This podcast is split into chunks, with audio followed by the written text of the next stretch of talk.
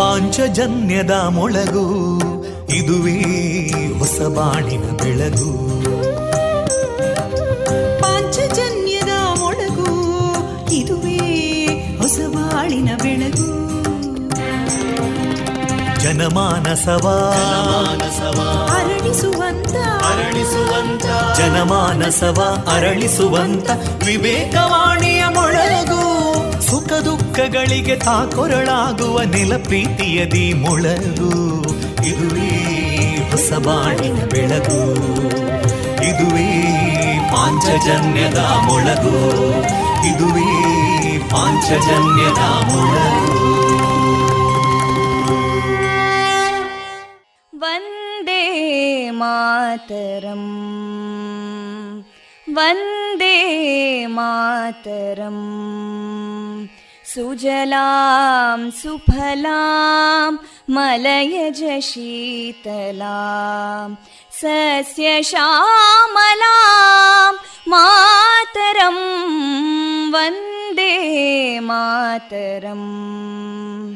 ಶುಭ್ರಜೋತ್ಸ್ನಾ ಪುಲಕಿತಯಾಮಿನೀಂ ಫುಲ್ಲಕುಸುಮಿತಾ ದ್ರುಮದಳಶೋಭಿನೀಂ ಸುಹಾಸಿನೀಂ ಸುಮಧುರಭಾಷಿನೀಂ ಸುಖದಾಂ ವರದಾಂ ಮಾತರಂ ವಂದೇ ಮಾತರಂ. ಕೋಟಿ ಕೋಟಿ ಕಂಠ ಕಲಕಲ ನಿನಾದ ಕರಾಲೇ, ಕೋಟಿ ಕೋಟಿ ಭುಜೈದೃತ ಕರಕಲವಾಲೇ, ಅಬಲಾಂ ಕೇನೋ ಮಾಯೇತೋ ಬಲೇ ಬಹುಬಲಧಾರಿಣೀಂ ನಮಾಮಿ ತಾರಿಣೀಂ ರಿಪುದಲವಾರಿಣೀ ಮಾತರಂ ವಂದೇ ಮಾತರಂ. ತುಮಿ ವಿದ್ಯಾ ತುಮಿ ಧರ್ಮ ತುಮಿ ಹೃದಿ ತುಮಿ ಮರ್ಮ, ತ್ವಂ ಹಿ ಪ್ರಾಣ ಶರೀರೇ ಬಾಹುತೇ ತುಮಿ ಮಾ ಶಕ್ತಿ, ಹೃದಯೇ ತುಮಿ ಮಾ ಭಕ್ತಿ, ತೋಮಾರಯಿ ಪ್ರತಿಮಾ ಗಡಿ ಮಂದಿರೇ ಮಂದಿರೇ ವಂದೇ ಮಾತರಂ. ತ್ವಂ ಹಿ ದುರ್ಗಾ ದಶ ಪ್ರಹರಣಧಾರಿಣೀ ಕಮಲಾಂ ಕಮಲದಲ ವಿಹಾರಿಣೀ ವಾಣೀಂ ವಿದ್ಯಾದಾಯಿನೀ ನಮಾಮಿ ತ್ವಾಂ ನಮಾಮಿ ಕಮಲಾಂ ಅಮಲಾಂ ಅತುಲಾಂ ಸುಜಲಾಂ ಸುಫಲಾಂ ಮಾತರಂ ವಂದೇ ಮಾತರಂ. ಶ್ಯಾಮಲಾಂ ಸರಳಾಂ ಸುಸ್ಮಿತಾಂ ಭೂಷಿತಾಂ ಧರಣೀಂ ಭರಣೀಂ ಮಾತರಂ ವಂದೇ ಮಾತರಂ ವಂದೇ ಮಾತರಂ.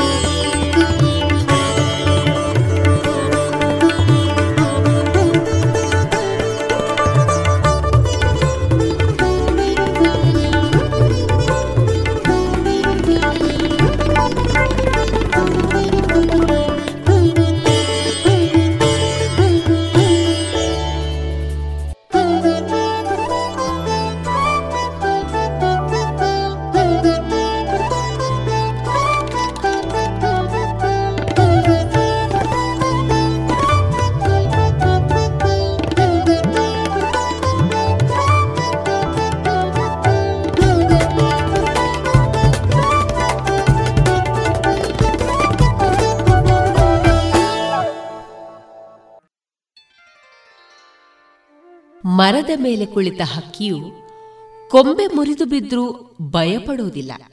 ಏಕೆಂದರೆ ಅದು ನಂಬಿರುವುದು ತನ್ನ ರೆಕ್ಕೆಗಳನ್ನೇ ವಿನಃ ಕೊಂಬೆಗಳನ್ನಲ್ಲ. ನಮ್ಮ ಸಾಮರ್ಥ್ಯದ ಮೇಲೆ ಸದಾ ನಂಬಿಕೆಯನ್ನ ಇರಿಸಿಕೊಂಡು ಮುಂದುವರಿತಾ ಬಂದರೆ ಜೀವನ ಸಾರ್ಥಕವಾಗಲಿದೆ ಎನ್ನುವ ಶ್ರೀಕೃಷ್ಣ ಸಂದೇಶವನ್ನ ಎಲ್ಲ ಕೇಳುಗರಿಗೆ ಸಾರ್ಥ. ನೀವು ಕೇಳ್ತಾ ಇದ್ದೀರಾ ವಿವೇಕಾನಂದ ವಿದ್ಯಾವರ್ಧಕ ಸಂಘ ಪ್ರವರ್ತಿತ ಸಮುದಾಯ ಬಾನುಲಿ ಕೇಂದ್ರ ರೇಡಿಯೋ ಪಾಂಚಜನ್ಯ 90.8 FM. ಇದು ಜೀವ ಜೀವಗಳ ಸ್ವರ ಸಂಚಾರ. ಆತ್ಮೀಯರೆಲ್ಲರ ಜೊತೆಗಿನ ನನ್ನ ಧ್ವನಿ ತೇಜಸ್ವಿ ರಾಜೇಶ್. ಪ್ರಿಯರೇ, ಇಂದಿನ ಶುಭ ದಿನ ಆಗಸ್ಟ್ 26 ಶುಕ್ರವಾರ. ಈ ದಿನ ಎಲ್ಲರಿಗೂ ಶುಭವನ್ನ ತರಲಿ ಎಂದು ಹಾರೈಸ್ತಾ, ಪ್ರಿಯರೇ, ನಮ್ಮ ನಿಲಯದಿಂದ ಇಂದು ಪ್ರಸಾರಗೊಳ್ಳಲಿರುವ ಕಾರ್ಯಕ್ರಮಗಳ ವಿವರಗಳ ಪಟ್ಟಿ ಇಂತಿದೆ. ಮೊದಲಿಗೆ ಭಕ್ತಿಗೀತೆಗಳು, ಮಾರುಕಟ್ಟೆದಾರಣೆ, ವಿಎನ್ ಭಾಗವತ ಬರಬಳ್ಳಿ ಅವರಿಂದ ಜೀವನ ಪಾಠ ಕಲಿಕಾ ಆಧಾರಿತ ಕತೆ, ಶ್ರೀಯುತ ಗಜಾನನ ಪೈ ಅವರಿಂದ ಸ್ವಾಸ್ಥ್ಯ ಬದುಕಿನ ಮೌಲ್ಯಯುತ ಜ್ಞಾನದ ಕುರಿತ ಮುಂದುವರಿದ ಭಾಷಣ, ಎಚ್ಎಸ್ ವೆಂಕಟೇಶಮೂರ್ತಿ ಅವರ ಸಾಹಿತ್ಯದ ಭಾವಗೀತೆ, ಡಾ ಶೋಭಿತಾ ಸತೀಶ್ ಅವರಿಂದ ವ್ಯಕ್ತಿತ್ವ ವಿಕಸನದಲ್ಲಿ ಭಾರತೀಯ ಕಲೆಯ ಪಾತ್ರ ಈ ವಿಚಾರವಾಗಿ ಭಾಷಣ, ಕೊನೆಯಲ್ಲಿ ಮಧುರ ಗೀತೆಗಳು ಪ್ರಸಾರಗೊಳ್ಳಲಿದೆ. ತಂಬಾಕು ಮಸಾಲದ ರುಚಿ ನೋಡೋದಕ್ಕೆ ಅದನ್ನು ಅಂಗೈಯಲ್ಲಿ ಉಜ್ಜುತ್ತೀರಿ, ಆಮೇಲೆ ಅದನ್ನ ಬಾಯೊಳಗೆ ಇಟ್ಕೋತೀರಿ. ಧೂಮಪಾನ ಮಾಡೋದಕ್ಕೆ ಸಿಗರೇಟ್ ಮತ್ತು ಬೀಡಿನ ಹಚ್ಚುತ್ತೀರಿ, ಬಾಯಲ್ಲಿ ಇಟ್ಕೊಳ್ತೀರಿ. ಆಮೇಲೆ ಕ್ಯಾನ್ಸರ್, ಕೊರೋನಾ, ಟಿಬಿ ಹಾಗೂ ಹೃದಯದ ರೋಗಗಳಿಂದ ಜೀವನ ಪೂರ್ತಿ ನರಳುತ್ತೀರಿ. ಸರ್, ತಂಬಾಕು ನಿಮ್ಮ ಜೀವನಕ್ಕಷ್ಟೇ ಹಾನಿಕಾರ ಅಲ್ಲ, ನಿಮ್ಮ ಹಾಗೂ ನಿಮ್ಮ ಕುಟುಂಬದ ಸಂತೋಷಕ್ಕೂ ಹಾನಿಕಾರಕ. ಆರೋಗ್ಯಕರ ಜೀವನಕ್ಕಾಗಿ ಹಿಂದೆ ಒಂದು ಪ್ರತಿಜ್ಞೆ ಮಾಡಿ, ಸಿಗರೇಟ್, ಬೀಡಿ ಹಾಗೂ ಯಾವುದೇ ತರಹದ ತಂಬಾಕು ಸೇವನೆಯನ್ನು ಬಿಟ್ಟು ಬಿಡಿ. ನಿಮ್ಮ ಹಾಗೂ ನಿಮ್ಮ ಕುಟುಂಬದವರ ಆರೋಗ್ಯ ಕಾಪಾಡಿಕೊಳ್ಳಿ. ಇದೀಗ ಮೊದಲಿಗೆ ಶ್ರೀದೇವರ ಭಕ್ತಿಯ ಸ್ತುತಿಯನ್ನ ಆಲಿಸೋಣ.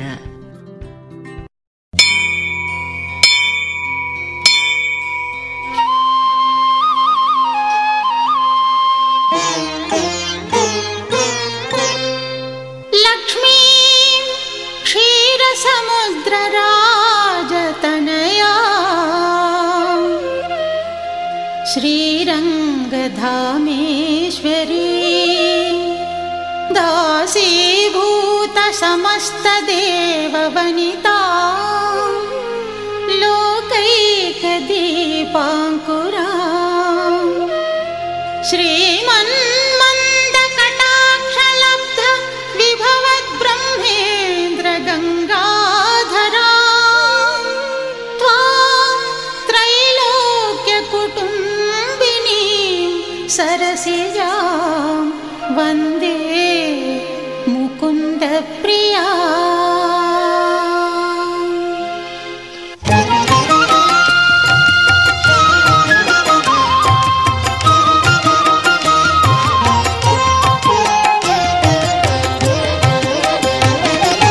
ನಮೋ ನಮೋ ನಮೋ ದೇವಿ ಮಹಾಲಕ್ಷ್ಮಿಯೇ, ಮಹಾಲಕ್ಷ್ಮಿಯೇ, ನಮೋ ನಮೋ ನಮೋ ದೇವಿ ಮಹಾಲಕ್ಷ್ಮಿಯೇ, ಮಹಾಲಕ್ಷ್ಮಿಯೇ, ನೀ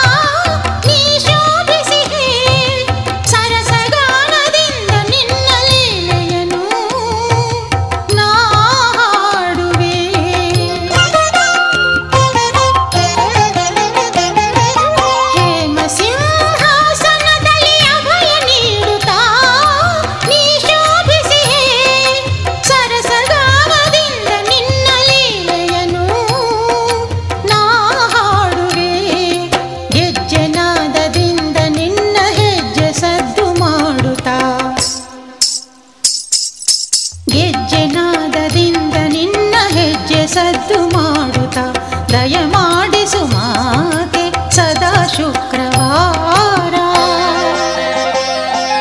ನಮೋ ನಮೋ ನಮೋ ದೇವಿ ಮಹಾಲಕ್ಷ್ಮಿಯೇ ಮಹಾಲಕ್ಷ್ಮಿಯೇ.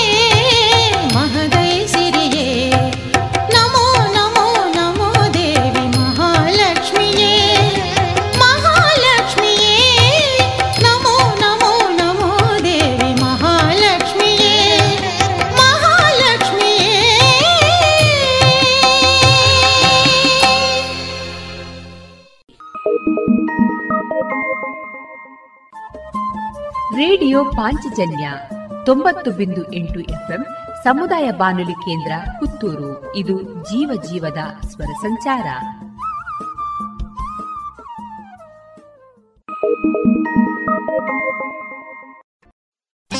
ಶರಣ್ಯೇ ತ್ವಾಂ ಪ್ರಪನ್ನೋಸ್ಮಿ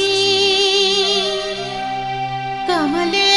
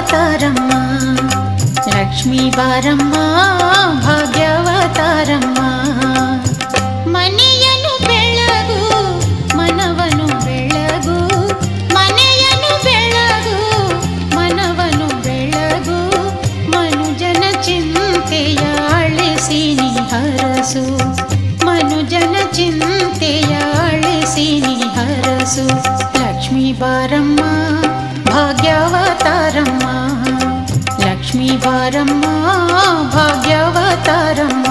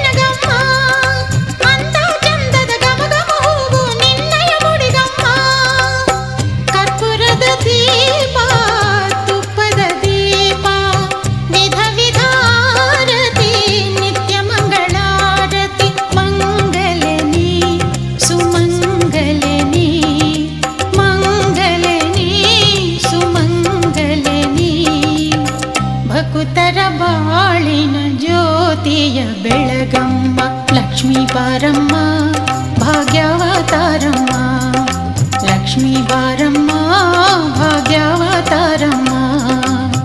ಮನೆಯನ್ನು ಬೆಳಗು ಮನವನು ಬೆಳಗು, ಮನುಜನ ಚಿಂತೆಯ ಅಳಿಸಿ ನಿಹರಸು, ಲಕ್ಷ್ಮೀ ಬಾರಮ್ಮ ಭಾಗ್ಯಾವತಾರಮ್ಮ, ಲಕ್ಷ್ಮೀ ಬಾರಮ್ಮ ಭಾಗ್ಯಾವತಾರಮ್ಮ. ಲಕ್ಷ್ಮೀ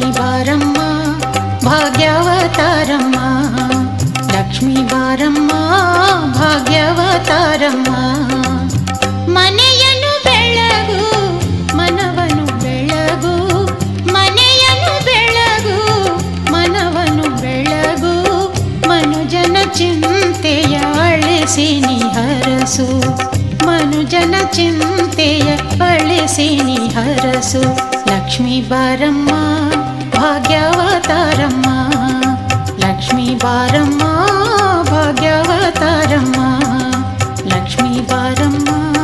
ಭಾಗ್ಯಾವತಾರಮ್ಮ, ಲಕ್ಷ್ಮೀ ಬಾರಮ್ಮ ಭಾಗ್ಯಾವತಾರಮ್ಮ, ಲಕ್ಷ್ಮೀ ಬಾರಮ್ಮ ಭಾಗ್ಯಾವತಾರಮ್ಮ.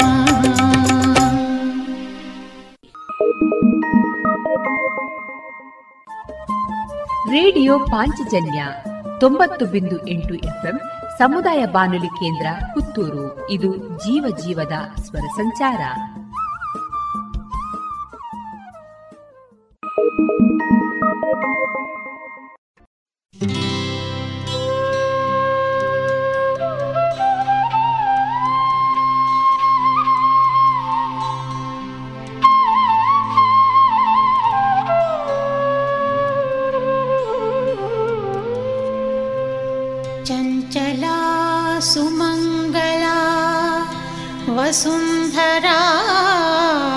सुप्रदा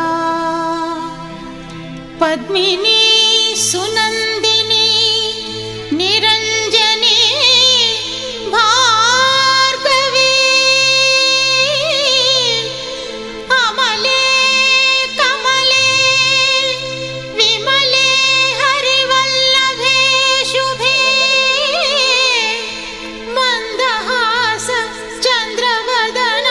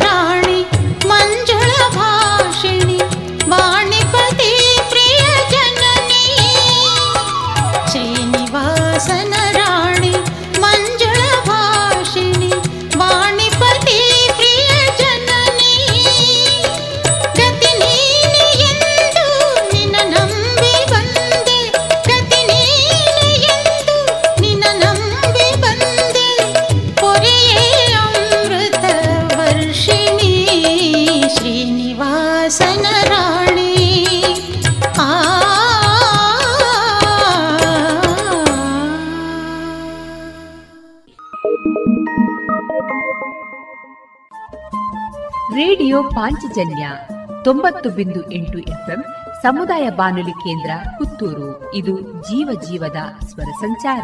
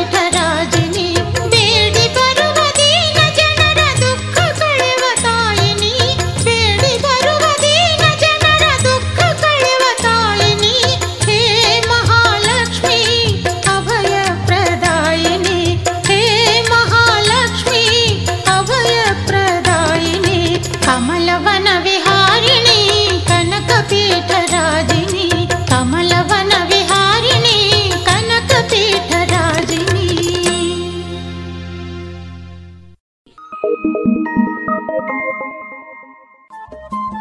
ರೇಡಿಯೋ ಪಾಂಚಜನ್ಯ 90.8 FM ಸಮುದಾಯ ಬಾನುಲಿ ಕೇಂದ್ರ ಪುತ್ತೂರು. ಇದು ಜೀವ ಜೀವದ ಸ್ವರ ಸಂಚಾರ.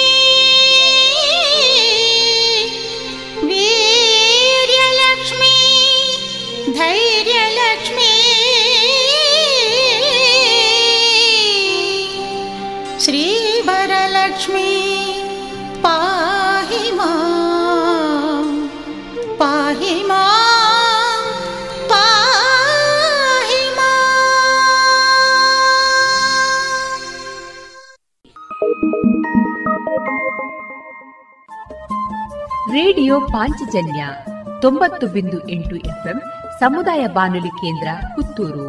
ಇದು ಜೀವ ಜೀವದ ಸ್ವರ ಸಂಚಾರ.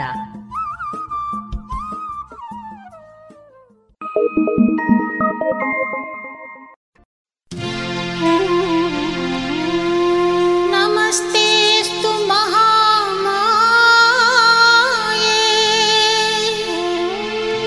ಶ್ರೀಪೀಠೆ ಸುರಕೂ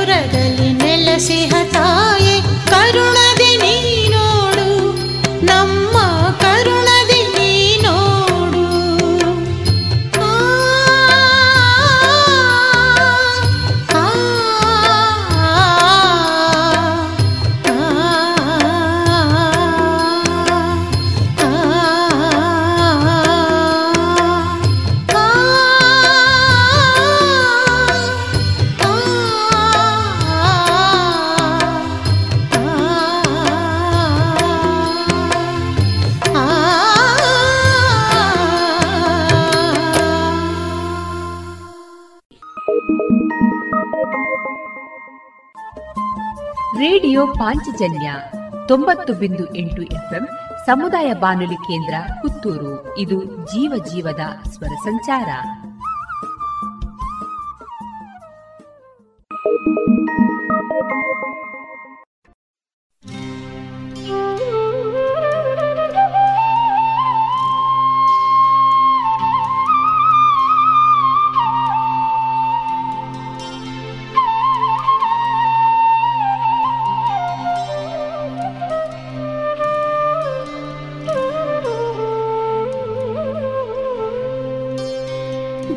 पद्मपलाशाक्षि जय त्वं श्रीपतिप्रिये जय मातर्महालक्ष्मी संसारार्णवतारिणी महालक्ष्मी नमस्तुभ्यं नमस्तुभ्यं सुरे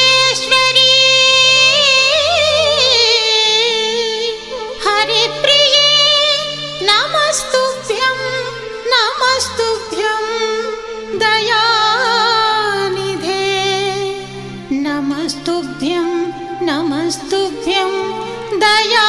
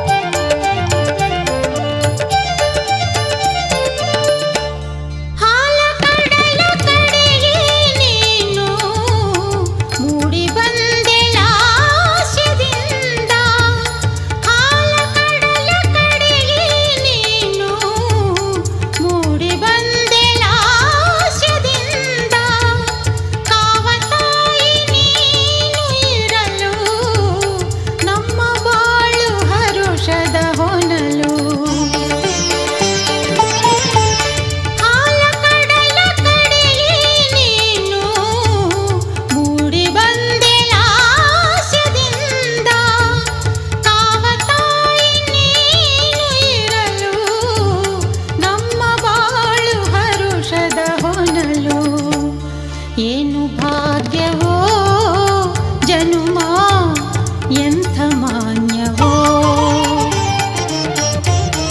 ಏನು ಭಾಗ್ಯವೋ ಜನುಮ ಎಂಥ ಮಾನ್ಯವೋ. ಶೇಷಶಯನ ಹರಿಯ ಸತಿಯ ನಿತ್ಯವೊಲುಮೆಯಾದ ಬಳಿಕ ಏನು ಭಾಗ್ಯವೋ ಜನುಮ ಎಂಥ ಮಾನ್ಯವೋ, ಏನು ಭಾಗ್ಯವೋ ಜನುಮ ಎಂಥ ಮಾನ್ಯವೋ, ಎಂಥ ಮಾನ್ಯವೋ, ಎಂಥ ಮಾನ್ಯವೋ.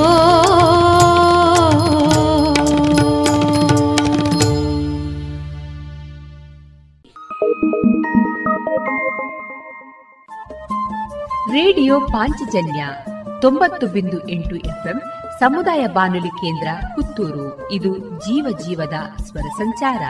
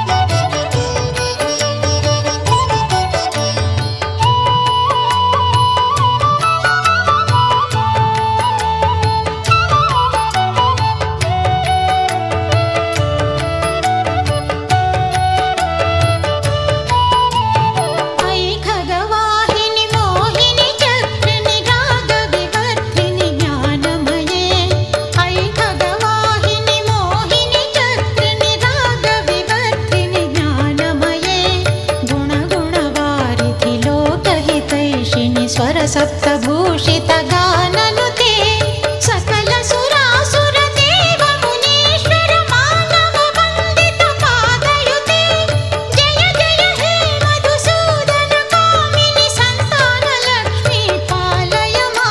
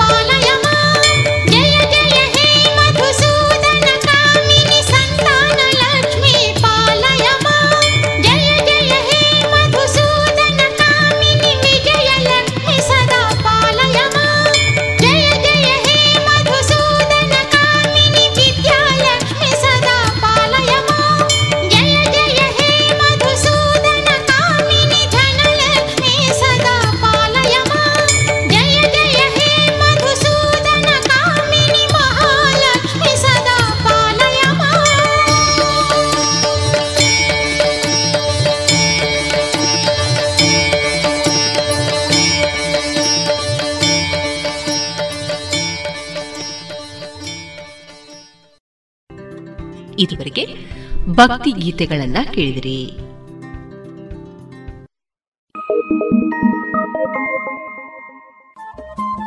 ರೇಡಿಯೋ ಪಾಂಚಜನ್ಯ 90.8 ಎಫ್ಎಂ ಸಮುದಾಯ ಬಾನುಲಿ ಕೇಂದ್ರ ಪುತ್ತೂರು. ಇದು ಜೀವ ಜೀವದ ಸ್ವರ ಸಂಚಾರ.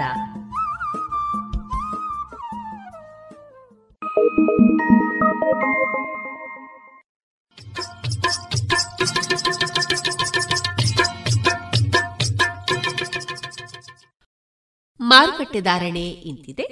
ಹೊಸ ಅಡಿಕೆ 400ರಿಂದ 475, ಹಳೆ ಅಡಿಕೆ 500ರಿಂದ 560, ಡಬಲ್ ಚೋಲ್ 520ರಿಂದ 560, ಹಳೆ ಪಟೋರ 350ರಿಂದ 390, ಹೊಸ ಪಟೋರ 300ರಿಂದ 390, ಹೊಸ ಉಳ್ಳಿಗಡ್ಡೆ ಮತ್ತು ಹೊಸ ಕರಿಗೋಟು 200ರಿಂದ 295, ಕಾಳುಮೆಣಸು 381ರಿಂದ 495, ಒಣಕೊಕ್ಕೋ 190ರಿಂದ 210, ಹಸಿಕೊಕ್ಕೋ 45ರಿಂದ 55. ರಬ್ಬರ್ ಧಾರಣೆ ಗ್ರೇಡ್ ಆರ್ಎಸ್ಎಸ್ 458 ರೂಪಾಯಿ, ಆರ್ಎಸ್ಎಸ್ 547 ರೂಪಾಯಿ, ಲಾಟ್ 140 ರೂಪಾಯಿ, ಸ್ಕ್ರಾಪ್ 90ರಿಂದ 100 ರೂಪಾಯಿ.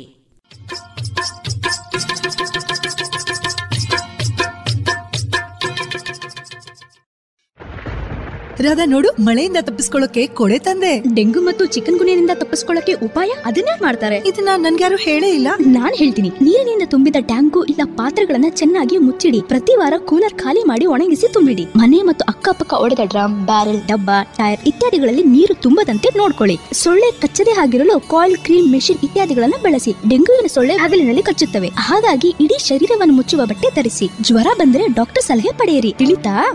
ತಿಳಿತು. ಮತ್ತೀಗ ಬೇರೆ ಸಹ ಹೇಳ್ತೀನಿ. ಇಂಥ ಸುಲಭವಾದ ಉಪಾಯ ನಿಮ್ಮದಾಗಿಸಿಕೊಳ್ಳಿ. ಡೆಂಗು ಚಿಕನ್ ಗುನ್ಯವನ್ನ ದೂರ ಓಡಿಸಿ. ಆರೋಗ್ಯ ಮತ್ತು ಕುಟುಂಬ ಕಲ್ಯಾಣ ಖಾತೆ, ಭಾರತ ಸರ್ಕಾರದ ವತಿಯಿಂದ ಜನಹಿತಕ್ಕಾಗಿ ಜಾರಿ. ರೇಡಿಯೋ ಪಾಂಚಜನ್ಯ 90.8 FM ಸಮುದಾಯ ಬಾನುಲಿ ಕೇಂದ್ರ ಪುತ್ತೂರು.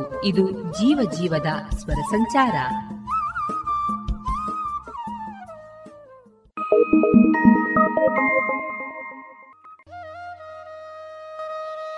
ಇನ್ನು ಮುಂದೆ ವಿಎನ್ ಭಾಗವತ ಬರಬಳ್ಳಿ ಅವರಿಂದ ಜೀವನ ಪಾಠ ಕಲಿಕಾ ಆಧಾರಿತ ಕಥೆಯನ್ನ ಕೇಳೋಣ. ಮಕ್ಕಳೇ, ಒಂದು ಅತ್ಯಂತ ದೊಡ್ಡದಾದಂತಹ ಕಾಡು. ಕಾಡು ಅಂದ ಕೂಡಲೇ ಹಲವಾರು ಪ್ರಾಣಿಗಳು, ಹಲವಾರು ಪಕ್ಷಿಗಳು, ವಿವಿಧ ಜಾತಿಯ ವೃಕ್ಷ ಸಂಕುಲ ಎಲ್ಲವೂ ಅಲ್ಲಿ ಇರ್ತವೆ. ಜುಳು ಜುಳು ಹರಿಯುತ್ತಿರತಕ್ಕಂತಹ ನದಿ, ಸ್ವಚ್ಛವಾದಂತಹ ನೀರು, ಹೂವು ಬಳ್ಳಿಗಳು, ಏನು ಬೇಕು ಅತ್ಯಂತ ಸುಂದರವಾದಂತಹ ಪ್ರದೇಶದಲ್ಲಿ ಅನೇಕ ಜಾತಿಯ ಪ್ರಾಣಿಗಳೆಲ್ಲ ವಾಸ ಮಾಡ್ತಾ ಇದ್ದವು. ಅಲ್ಲಿ ಸಿಂಹ ಒಂದು ವಾಸ ಮಾಡ್ತಾ ಇತ್ತು. ಎಲ್ಲ ಪ್ರಾಣಿಗಳು ಸಿಂಹವೆಂದರೆ ಹೆದರಿಕೆ. ಈ ಸಿಂಹವು ಸಹಿತ ಅತ್ಯಂತ ದರ್ಪ, ಸೊಕ್ಕು, ಮದದಿಂದ ಮೆರೆಯುತ್ತಾ ಇತ್ತು. ತನ್ನನ್ನು ಯಾರೂ ತಡೆಯುವವರಿಲ್ಲ. ತಾನು ಅತ್ಯಂತ ಶ್ರೀಮಂತ, ತಾನು ಅತ್ಯಂತ ದೊಡ್ಡ, ತಾನು ಅತ್ಯಂತ ಶಕ್ತಿವಂತ, ತಾನು ಅತ್ಯಂತ ವೇಗವಾಗಿ ಓಡಬಲ್ಲೆ, ಎಲ್ಲವೂ ತಾನು ತಾನು ತಾನು ಇನ್ನೊಬ್ಬರನ್ನು ತಾನು ಮೀರಿಸ್ತೇನೆ ಹೇಳತಕ್ಕಂತಹ ಒಂದು ಅಹಂಕಾರ ಇತ್ತು. ಯಾರೊಂದಿಗೂ ಅದು ಸರಿಯಾಗಿ ಮಾತನಾಡುತ್ತಿರಲಿಲ್ಲ. ಅಹಂಕಾರದಿಂದೇ ಮಾತನಾಡುವುದು. ಒಟ್ಟಾಗಿದ್ದಂತಹ ಆನೆಗಳು ಈ ಸಿಂಹದ ಸುದ್ದಿಗೆ ಬರುವುದಿಲ್ಲವಾಗಿತ್ತು. ಆದರೆ ಆನೆ ಒಂದೇ ಎಲ್ಲಾದರೂ ಸಿಕ್ಕಿಬಿಟ್ರೆ ಈ ಸಿಂಹ ಅದನ್ನು ತಿಂದು ಮುಗಿಸಿಬಿಡ್ತಾ ಇತ್ತು. ಜಿಂಕೆಗಳು, ಮೊಲಗಳು ಎಲ್ಲ ಹೀಗೆ ತಪ್ಪಿಸಿಕೊಳ್ತಾ ಇದ್ದವು ಸಿಂಹದಿಂದ. ಕೆಲವು ಬಾರಿ ಹಕ್ಕಿಗಳನ್ನು ಸಹಿತ ಮೋಜು ಮಾಡ್ತಾ ತಿಂದುಬಿಡ್ತಿತ್ತು ಈ ಸಿಂಹ. ಒಂದೇ ಅರಣ್ಯದಲ್ಲಿದ್ದೇವೆ, ನಮಗೂ ಬದುಕಬೇಕು, ಯಾಕೆ ಹೀಗೆ ಮಾಡ್ತೀಯೋ? ಆನೆ, ಒಂಟೆಗಳೆಲ್ಲ ಕೇಳಿದ್ವು, ನಾನು ಹೇಗೆ ಬೇಕೋ ಹಾಗೂ ಬದುಕಿಕೊಳ್ಳುತ್ತೇನೆ, ನಿಮ್ಮ ಸಹಾಯವೂ ನನಗೆ ಬೇಕಾಗಿಲ್ಲ, ನಾನು ನಿನಗೆ ಸಹಾಯ ಮಾಡುವನಲ್ಲ, ನನ್ನ ಜೀವನವೇ ಬೇರೆ, ಮೇಲ್ಮಟ್ಟದ ಜೀವನ. ಹೀಗೆ ಇದೇ ರೀತಿಯ ಸೊಕ್ಕಿನಲ್ಲಿ ಅದು ಬೆಳೀತಾಯಿತ್ತು, ಜೀವನ ಕಳೀತಾಯಿತ್ತು. ಪ್ರಾಣಿಗಳಿಗೆಲ್ಲ ಬೇಸರ ಆಗ್ತಿತ್ತು. ಏನೇ ಇರಲಿ, ಬೇರೆ ಬೇರೆ ಜಾತಿಯ ಬೇರೆ ಬೇರೆ ಹಕ್ಕಿಗಳು, ಪಕ್ಷಿಗಳು ಎಲ್ಲವೂ ನಾವಿಲ್ಲಿದ್ದು ನಮ್ಮಷ್ಟಕ್ಕೆ ತಮ್ಮಷ್ಟಕ್ಕೆ ತಾವು ಇರ್ತೇವಲ್ಲ, ಹಾಗಿರ್ಬೋದಾಗತ್ತಲ್ಲ ಈ ಸಿಂಹವು ಸಹಿತ ಅಂಥೇಳಿ ವಿಚಾರ ಮಾಡಿಕೊಳ್ತಾ ಇದ್ದವು.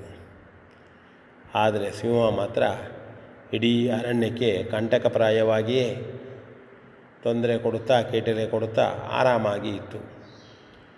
ಒಂದು ದಿನ ಇದೇ ಸಿಂಹ ತನ್ನ ಮನೆಯಲ್ಲಿ ಜಿಗಿಯುತ್ತಾ ಹಾರುತ್ತಾ ಇರುವಾಗ ಅದರ ಕಾಲು ಮುರಿದು ಹೋಗ್ತದೆ. ಮನೆಯಲ್ಲೇ ಬಿತ್ತು, ಕೂಗಿಕೊಳ್ತು, ಅಯ್ಯಯ್ಯೋ ಯಾರಾದರೂ ಬನ್ನಿ, ಯಾಕೆ ಹೀಗಾಗಿದೆ ಗೊತ್ತಿಲ್ಲ, ದಿನಾರು ಹಾರಾಡ್ತಾ ಇದ್ದೇನೆ, ಓಡಾಡ್ತಾ ಇದ್ದೇನೆ, ಇವತ್ತು ತನ್ನ ಕಾಲು ಮುರಿದಿದೆ, ಬನ್ನಿ ಬನ್ನಿ. ಯಾರೂ ಬಂದಿಲ್ಲ. ಕೇಳಿದವರೆಲ್ಲ ಅಯ್ಯೋ ಈ ಸಿಂಹದ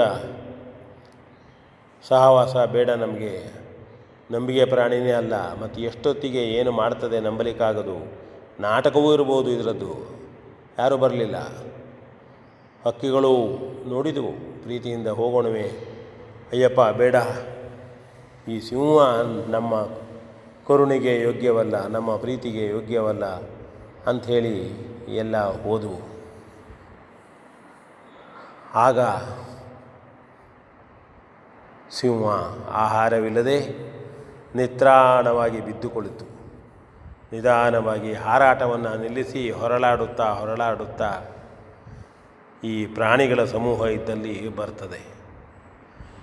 ಬಂದು ಕೂಗಿ ಹೇಳಿತು, ಅಯ್ಯೋ ನಾನು ನಿಮ್ಮೆಲ್ಲರಲ್ಲಿ ಕ್ಷಮೆ ಕೇಳ್ತೇನೆ, ಜೀವಮಾನವನ್ನು ಪೂರ್ಣ ನಾನು ತಪ್ಪಿನಲ್ಲೇ ಕಳೆದಿದ್ದೇನೆ, ನಿಮ್ಮನ್ನು ಯಾರನ್ನು ಪ್ರೀತಿಯಿಂದ ಮಾತನಾಡಿಸಲಿಲ್ಲ, ನಾನು ನನ್ನ ಸಿರಿವಂತಿಕೆ, ನನ್ನ ಸೌಂದರ್ಯ, ನನ್ನ ಶಕ್ತಿ,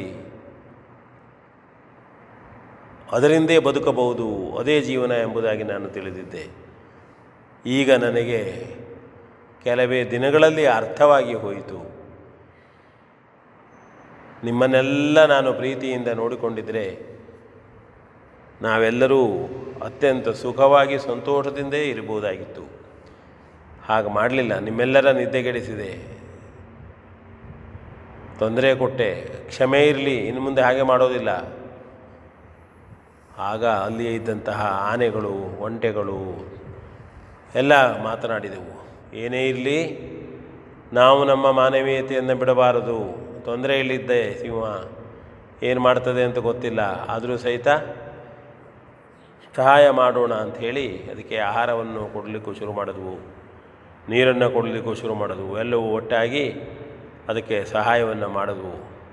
ತನ್ನ ತಪ್ಪಿಗಾಗಿ ಆ ಸಿಂಹ ಧಾರಾಕಾರವಾಗಿ ಕಣ್ಣಲ್ಲಿ ನೀರು ಸುರಿಸುತ್ತಾ ಸೊಕ್ಕಿನಿಂದ ಜೀವನವನ್ನು ಹಾಳು ಮಾಡಿಕೊಂಡು ಬಿಟ್ಟೆ, ಮದದಿಂದ ಜೀವನವನ್ನು ಹಾಳು ಮಾಡಿಕೊಂಡು ಬಿಟ್ಟೆ, ಎಲ್ಲರೊಂದಿಗೆ ಪ್ರೀತಿಯಿಂದ ಇರಬೇಕಾಗಿತ್ತು ಅಂಥೇಳಿ ಆಲೋಚನೆ ಮಾಡ್ತಾ ದುಃಖಿಸುತ್ತಾ ಇತ್ತು.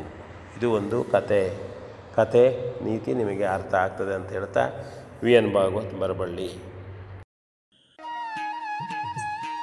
ಇದುವರೆಗೆ ಜೀವನ ಪಾಠ ಕಲಿಕಾ ಆಧಾರಿತ ಕಥೆಯನ್ನ ವಾಚಿಸಿದವರು VN ಭಾಗವತ ಮರಬಳ್ಳಿ.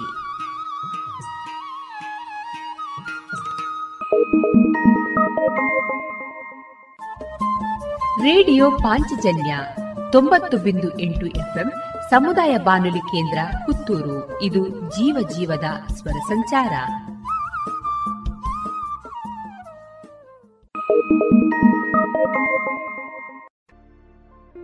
ಇನ್ನು ಮುಂದೆ ಕುದುರೆಮುಖ ಕಂಪನಿ ಲಿಮಿಟೆಡ್ನ ನಿವೃತ್ತ ಜನರಲ್ ಮ್ಯಾನೇಜರ್ ಆದ ಶ್ರೀಯುತ ಗಜಾನನ ಪೈ ಅವರಿಂದ ಸ್ವಾಸ್ಥ್ಯ ಬದುಕಿನ ಮೌಲ್ಯಯುತ ಜ್ಞಾನದ ಕುರಿತ ಮುಂದುವರಿದ ಭಾಷಣವನ್ನ ಕೇಳೋಣ. Nobody can teach anyone. Everybody can learn. ಇನ್ನೊಂದ್ಸಲ ಇದನ್ನು ಪುನರಾವರ್ತನೆ ಮಾಡ್ತೇನೆ. Nobody can teach anyone. ಯಾರೂ ಸಹ ಯಾರಿಗೂ ಏನನ್ನೂ ಕಲಿಸ್ಲಿಕ್ಕೆ ಸಾಧ್ಯ ಇಲ್ಲ. ಆದರೆ ಎವ್ರಿಬಡಿ ಕ್ಯಾನ್ ಲರ್ನ್. ಪ್ರತಿಯೊಬ್ಬರೂ ಕಲಿಬಹುದು.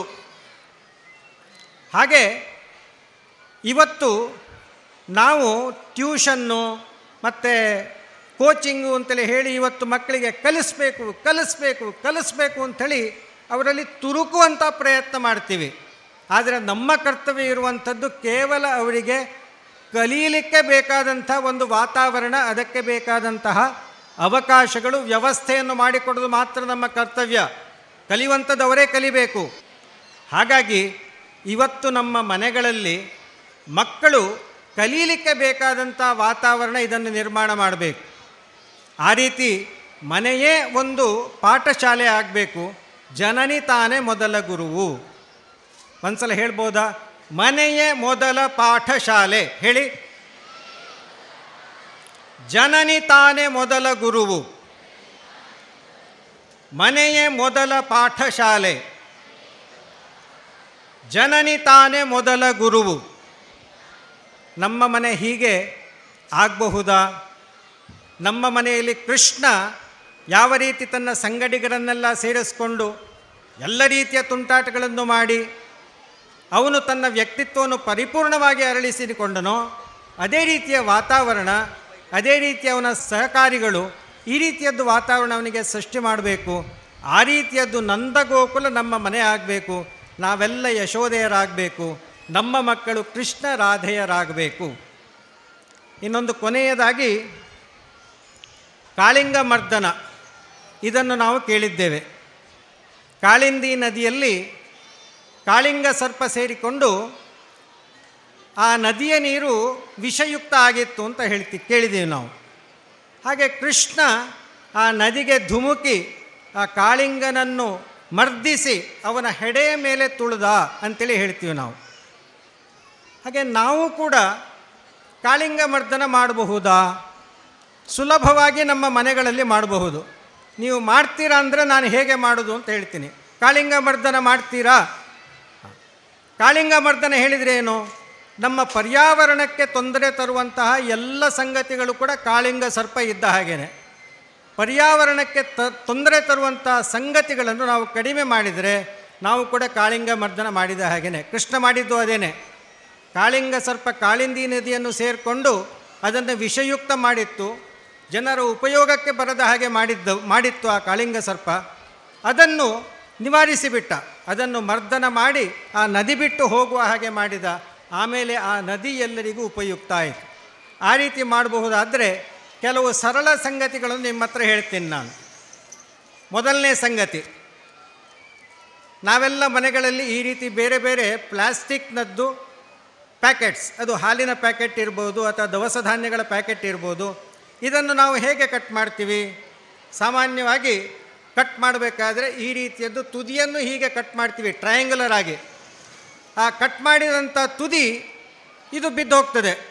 ಅದು ಸಣ್ಣ ಅನಪೇಕ್ಷಿತ ಕಸ ಆಗಿರ್ತದೆ, ಅದನ್ನು ಸಂಗ್ರಹ ಮಾಡೋದು ಕಷ್ಟ. ಹಾಗೆ ಮಾಡೋದರ ಬದಲಾಗಿ ನೋಡಿ ಹೀಗೆ ಮಾಡಬಹುದಾ? ಏನಾದರೂ ಕಷ್ಟ ಇದೆಯಾ? ಕಾಳಿಂಗ ಮರ್ದನ ಮಾಡಬಹುದಾ? ಇದು ಒಂದು ಭಾಗ. ಇನ್ನು ಎರಡನೇದ್ದು, ಮನೆಯಲ್ಲಿ ಸಾಕಷ್ಟು ಈ ರೀತಿಯದ್ದು ಸಣ್ಣ ಪುಟ್ಟ ಕಸಗಳಿರ್ತವೆ. ಚಾಕ್ಲೇಟ್ನದ್ದು ರ್ಯಾಪರು ಮತ್ತು ಬೇರೆ ಬೇರೆ ಸಂಗತಿಗಳೆಲ್ಲ ಇರ್ತವೆ. ನಾನು ಕೃಷ್ಣಂದಿರಿಗೆ ಕೇಳ್ತಾ ಇದ್ದೀನಿ, ನಿಮಗೆ ಚಾಕ್ಲೇಟ್ ಕೊಟ್ಟಾಗ ಅದರದ್ದು ಸಿಪ್ಪೆ ನೀವು ಎಲ್ಲಿ ಹಾಕ್ತೀರಿ? ಎಲ್ಲಿ ಹೇಳಿದ್ರಲ್ಲಿ ಬಿಸಾಡ್ತೀರಾ? ಮಕ್ಕಳಿಗೆ ಅಭ್ಯಾಸ ಮಾಡಿಸ್ಬೇಕು. ಚಾಕ್ಲೇಟ್ ಏನಾದರೂ ಕೊಟ್ಟರೆ ಅಥವಾ ಬಿಸ್ಕೆಟ್ ಏನಾದರೂ ಕೊಟ್ಟರೆ ಅದರದ್ದು ರ್ಯಾಪರನ್ನು ಎಲ್ಲಿ ಹೇಳಿ ಅಲ್ಲಿ ಬಿಸಾಡುವುದಲ್ಲ, ಅದನ್ನು ಕಿಸೆಯಲ್ಲಿ ಹಾಕ್ಕೊಂಡು ಬರಬೇಕು. ಮನೆಯ ಕಸದ ಮೂಲೆಯಲ್ಲಿ ಅಥವಾ ಶಾಲೆಯ ಕಸದ ತೊಟ್ಟಿಯಲ್ಲಿ ಅಥವಾ ಬೇರೆ ಯಾವುದಾದ್ರೂ ಕಸದ ತೊಟ್ಟಿಯಲ್ಲೇ ಅದನ್ನು ಹಾಕಬೇಕು ಹೇಳುವಂಥದ್ದನ್ನು ಅಭ್ಯಾಸ ಮಾಡಿಸ್ಬೇಕು. ಈ ರೀತಿ ಮಾಡಿದರೆ ಕಾಳಿಂಗ ಮರ್ದನ ಮಾಡಿದ ಹಾಗೆ ಆಗತ್ತೆ. ಇನ್ನು ಈ ರೀತಿಯ ಕಾಳಿಂಗ ಸರ್ಪವನ್ನು ನಿಯಂತ್ರಣಕ್ಕೆ ತರೋದು ಹೇಗೆ? ತುಂಬ ಸುಲಭ ಇದೆ. ಮನೆಗಳಲ್ಲೂ ಕೂಡ ಈ ರೀತಿಯದ್ದು ಯಾವುದಾದ್ರೂ ಒಂದು ಪ್ಲ್ಯಾಸ್ಟಿಕ್ ಬಾಟಲ್, ಇದು ನಮ್ಮ ಮನೆಗಳಲ್ಲಿ ಸಿಕ್ಕಿಯೇ ಸಿಗ್ತದೆ. ಇದರದ್ದು ಮುಚ್ಚಳ ತೆಗೆಯೋದು. ಮುಚ್ಚಳ ತೆಗೆದು ಈ ರೀತಿಯದ್ದು ಸಣ್ಣ ಪುಟ್ಟ ಪ್ಲ್ಯಾಸ್ಟಿಕ್ನದ್ದು ಕಸಗಳು ಇದನ್ನು ಇದರೊಳಗಡೆ ಸೇರಿಸ್ತಾ ಹೋಗೋದು. ಇದು ಸೇರಿಸ್ತಾ ಇದ್ದ ಹಾಗೆ ತುಂಬುತ್ತೆ. ತುಂಬಿದರೆ ಇನ್ನೂ ತುಂಬಿಸ್ಲಿಕ್ಕಾಗತ್ತೆ. ಯಾವುದಾದ್ರೊಂದು ಕೋಲು ತಗೊಂಡು ಅದನ್ನು ಜಡ್ದು ಟೈಟಾಗಿ ಇದರಲ್ಲಿ ತುಂಬಿಸ್ಬೇಕು. ಇದಕ್ಕೆ ಈಕೋ ಬ್ರಿಕ್ ಅಂತೇಳಿ ಹೇಳ್ತಾರೆ. ಮಕ್ಕಳಿಗೆ ಈ ಕೆಲಸ ಕೊಟ್ಟರೆ ಹುಡುಗಾಟದ ರೀತಿಯಲ್ಲಿ ಮಕ್ಕಳು ಸುಲಭವಾಗಿ ಈ ಕೆಲಸವನ್ನು ಮಾಡ್ತಾರೆ. ಈ ಕೆಲಸವನ್ನು ಮಾಡಿಸ್ಬೋದಾ? ಈ ಕೆಲಸ ಮಾಡಿದರೆ ನಾವು ಕೂಡ ಕಾಳಿಂಗ ಮರ್ದನ ಮಾಡಿದ ಹಾಗೆ ಆಗತ್ತೆ. ಹಾಗಾಗಿ ಇವತ್ತು ಇನ್ನೊಂದು ಕಾಳಿಂಗ ಮರ್ದನ ಮಾಡಲಿಕ್ಕೆ ಇದು ದಾರಿ. ಏನು ಹೇಳಿ, ಏನು ಮಾಡ್ತೀರಿ? ಮನೆಯಿಂದ ಹೊರಗಡೆ ಹೋಗಬೇಕಾದ್ರೆ ಕೈಯಲ್ಲಿ ಇದು ಇರಲೇಬೇಕು. ಅಂಗಡಿಗೆ ಹೋಗಿ ನಾವು ಪ್ಲಾಸ್ಟಿಕ್ ಚೀಲ ಕೇಳಬಾರ್ದು. ಈ ರೀತಿ ಮಾಡಿದಾಗ ಪ್ಲಾಸ್ಟಿಕ್ನ ಬಳಕೆ ಕಡಿಮೆ ಆಗುತ್ತೆ, ಕಾಳಿಂಗ ಮರ್ದನ ಆಗತ್ತೆ. ಮಾಡಬಹುದಾ? ಹೀಗೆ ಇವತ್ತಿನ ನಮ್ಮ ಸಂವಾದದಲ್ಲಿ ನಾವು ತಿಳ್ಕೊಂಡಿರುವಂಥದ್ದು ಪೂತನಿ. ಏನದು? ಒಂದು ಜಾಹೀರಾತುಗಳಿಗೆ ಮರಳಾಗದೇ ಇರುವಂಥದ್ದು. ಎರಡನೇದ್ದು ಮೊಬೈಲ್, ಇದರ ಬಗ್ಗೆ ಅತ್ಯಂತ ಎಚ್ಚರಿಕೆ ವಹಿಸಬೇಕಾದಂಥದ್ದು. ಎರಡನೇದ್ದು ಗೋಪಾಲಕರಾಗಬೇಕು ನಾವು, ಗೋ ಸಂರಕ್ಷಣೆ ಮಾಡಬೇಕು. ಗೋ ಸಂರಕ್ಷಣೆ ಮಾಡಬೇಕು ಅಂತೇಳಿ ಹೇಳಿದರೆ ಒಂದು ಆದಷ್ಟು ಮನೆಯಲ್ಲಿ ದನ ಸಾಕ್ಲಿಕ್ಕೆ ಸಾಧ್ಯ ಆಗುತ್ತಾ ನೋಡಬಹುದು. ಇಲ್ಲಿದ್ದರೆ ಎಲ್ಲಿ ಗೋಶಾಲೆ ನಡೀತಾ ಇದೆಯೋ ಆ ಗೋಶಾಲೆಗಳಿಗೆ ನಾವು ಸಹಕಾರ ಕೊಡ್ಬೋದು. ಇತ್ತೀಚೆಗೆ ಗೋವಿನಿಂದ ಅನೇಕ ಉತ್ಪನ್ನಗಳನ್ನು ತಯಾರು ಮಾಡ್ತಾ ಇದ್ದಾರೆ. ಸಗಣಿಯಿಂದ, ಗೋಮೂತ್ರದಿಂದ, ಈ ರೀತಿ ಬೇರೆ ಬೇರೆ ವಸ್ತುಗಳನ್ನು ತಯಾರು ಮಾಡ್ತಾ ಇದ್ದಾರೆ. ಯಾವ ಗೋ ಉತ್ಪನ್ನಗಳು ಇದೆಯೋ ಆ ಗೋ ಉತ್ಪನ್ನಗಳನ್ನು ನಾವು ಮನೆಯಲ್ಲಿ ಉಪಯೋಗಿಸಿದರೆ ಆಗ ನಾವು ಗೋ ಸಂರಕ್ಷಣೆ ಮಾಡಲಿಕ್ಕೆ ನಾವು ಅನುಕೂಲ ಮಾಡಿದಾಗುತ್ತೆ. ಮೂರನೇದ್ದು ಸಂಘೇ ಶಕ್ತಿ ಕಲೌ ಯುಗೆ. ಒಂದು ಸಲ ಹೇಳಿ, ಸಂಘೇ ಶಕ್ತಿ ಕಲೌ ಯುಗೆ. ಇದಕ್ಕೆ ನಾನು ಪಿರಮಿಡ್ನದ್ದು ಉದಾಹರಣೆ ಕೊಟ್ಟೆ. ನಾಲ್ಕನೇದ್ದು ಕಾಳಿಂಗ ಮರ್ದನ. ಪರ್ಯಾವರಣಕ್ಕೆ ತೊಂದರೆ ಕೊಡುವಂಥ ಎಲ್ಲ ಸಂಗತಿಗಳನ್ನು ಕೂಡ ನಾವು ದೂರಗೊಳಿಸುವಂಥ ಪ್ರಯತ್ನ ಮಾಡಿದರೆ ನಾವು ಕೂಡ ಕಾಳಿಂಗ ಮರ್ದನ ಮಾಡಿದ ಹಾಗೆ ಆಗತ್ತೆ. ಈಗ ದೇವರ ಕೃಷ್ಣನ ಭಕ್ತಿಯನ್ನು ಹೆಚ್ಚಿಸುವಂಥ ರೀತಿಯಲ್ಲಿ ನಮ್ಮ ಮನೆಯಲ್ಲಿ ಪ್ರಯತ್ನ ಆಗಬೇಕು. ಅದಕ್ಕೋಸ್ಕರ ಕೃಷ್ಣನ ಬಗ್ಗೆ ಇರುವಂಥ ಒಂದೆರಡು ಸೂತ್ರಗಳನ್ನು ಅದನ್ನು ನಾನು ನಿಮ್ಮಿಂದ ಹೇಳಿಸುವಂಥ ಪ್ರಯತ್ನ ಮಾಡ್ತೇನೆ. ದಯವಿಟ್ಟು ಎಲ್ಲರೂ ಕೂಡ ಸ್ವಲ್ಪ ಬೆನ್ನು ನೇರ ಮಾಡಿ ಕಣ್ಣು ಮುಚ್ಚಿ ಮೊದಲು 3 ಓಂಕಾರ ಹೇಳಬೇಕು. ಆಮೇಲೆ ನಾನು ಹೇಳಿದಂಥ ಕೃಷ್ಣ ಮಂತ್ರವನ್ನು ನೀವು ಪುನರುಚ್ಚಾರ ಮಾಡಬೇಕು. ಮನೆಯಲ್ಲಿ ನಾವು ಮತ್ತು ನಮ್ಮ ಮಕ್ಕಳು ಈ ಮಂತ್ರವನ್ನು ಕನಿಷ್ಠ 10 ಸಲ ಆದರೂ ನಾವು ಹೇಳುವಂಥ ಒಂದು ಅಭ್ಯಾಸ ಮಾಡಿಕೊಳ್ಬೇಕು. ಆ ಸಂಕಲ್ಪವನ್ನು ಇಲ್ಲಿ ನಾವು ತಗೊಂಡು ಹೋಗಬೇಕು. ಕಣ್ಣು ಮುಚ್ಚಿ ಬೆನ್ನು ನೇರ ಮಾಡಿ 3 ಓಂಕಾರ. ಓ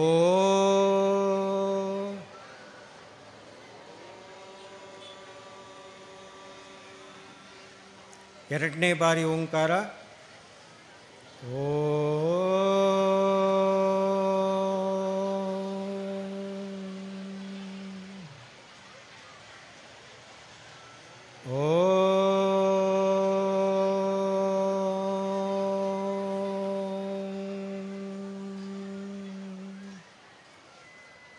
ಓಂ ಕ್ಲೀಂ ಕೃಷ್ಣಾಯ ನಮಃ.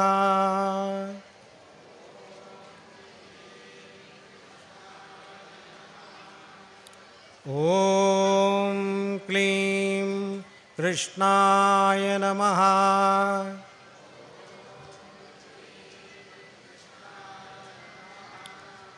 ಓಂ ಕ್ಲೀಂ ಕೃಷ್ಣಾಯ ನಮಃ.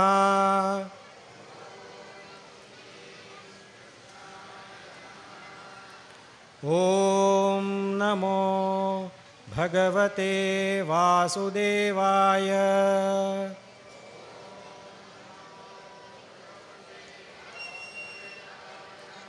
ಓಂ ನಮೋ ಭಗವತೆ ವಾಸುದೇವಾಯ.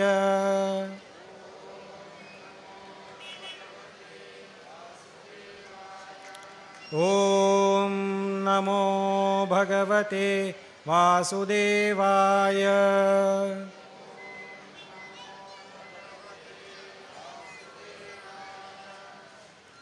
ಎಲ್ಲರೂ ಸಹಕರಿಸಿದ್ದಕ್ಕೆ, ಸಂವಾದದಲ್ಲಿ ಭಾಗವಹಿಸಿದ್ದಕ್ಕೆ ಧನ್ಯವಾದಗಳನ್ನು ಹೇಳ್ತಾ ನನ್ನ ಮಾತುಗಳನ್ನು ಮುಗಿಸ್ತೇನೆ. ಇದುವರೆಗೆ ಶ್ರೀಯುತ ಗಜಾನನ ಪೈ ಅವರಿಂದ ಸ್ವಾಸ್ಥ್ಯ ಬದುಕಿನ ಮೌಲ್ಯಯುತ ಜ್ಞಾನ ಈ ಕುರಿತ ಭಾಷಣವನ್ನ ಕೇಳಿದಿರಿ. ರೇಡಿಯೋ ಪಾಂಚಜನ್ಯ 90.8 FM ಸಮುದಾಯ ಬಾನುಲಿ ಕೇಂದ್ರ ಪುತ್ತೂರು. ಇದು ಜೀವ ಜೀವದ ಸ್ವರ ಸಂಚಾರ.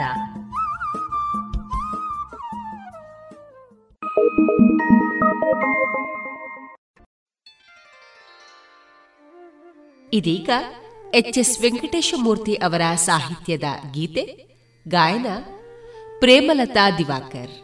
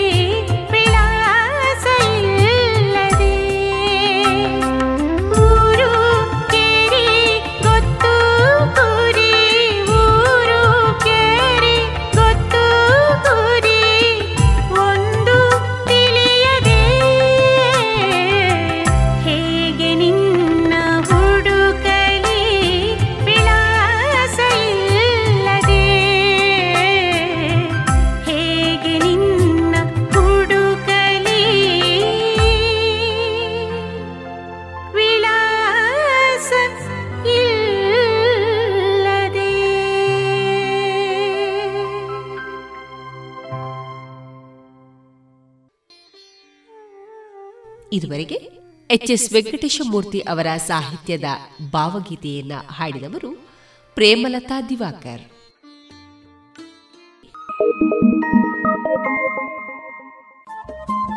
ರೇಡಿಯೋ ಪಾಂಚಜನ್ಯ 90.8 FM ಸಮುದಾಯ ಬಾನುಲಿ ಕೇಂದ್ರ ಪುತ್ತೂರು. ಇದು ಜೀವ ಜೀವದ ಸ್ವರ ಸಂಚಾರ.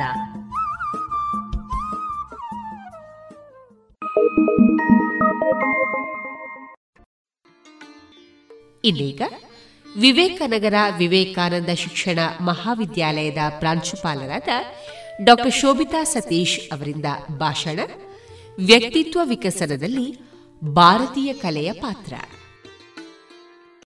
ಎಂತ ಮಾರೇರೆ, ಎಂಥದಕ್ಕೆ ಬೇಕು ಈ ಭಾಷಣ ಎಲ್ಲ ಅಂತ ಹೇಳುವಂಥದ್ದು ಒಂದಷ್ಟು ಜನರ ಮನಸ್ಸಿಗೆ ಬಂದೇ ಇದೆ. ನೀವಿಲ್ಲ ಅಂತ ಹೇಳಿದರೆ ನೀವು ನನ್ನನ್ನು ಸೋಲಿಸಿದ ಹಾಗೆ. ನಾನು ಸೈಕಾಲಜಿ ಟೀಚರ್, ನಾನು ಪಾಠ ಮಾಡುವಂಥದ್ದು ನಮ್ಮ ಬಿ ಎಡ್ ಕಾಲೇಜಿನಲ್ಲಿ ಸೈಕಾಲಜಿಯನ್ನು.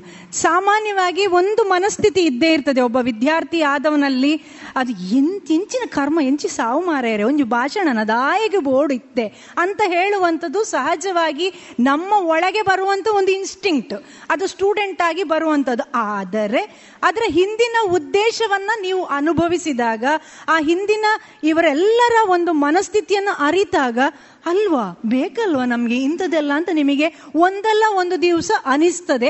ಅದಕ್ಕೋಸ್ಕರ ಇಂಥ ಕಾರ್ಯಕ್ರಮಗಳಲ್ಲಿ ಹೆಚ್ಚು ಹೆಚ್ಚು ಕಿವಿಯಾಗಿ ಮತ್ತು ಅದನ್ನು ನಿಮ್ಮ ಜೀವನದಲ್ಲಿ ಅಳವಡಿಸ್ಕೊಳ್ಳಿಕ್ಕೆ ಪ್ರಯತ್ನ ಪಡಿ ಅಂತ ನಾನು ಹೇಳ್ತಾ ಇದ್ದೇನೆ. ಸಾಮಾನ್ಯವಾಗಿ ನಮ್ಮೆಲ್ಲರ ಕೈಯಲ್ಲೂ ಮೊಬೈಲ್ ಇದೆ.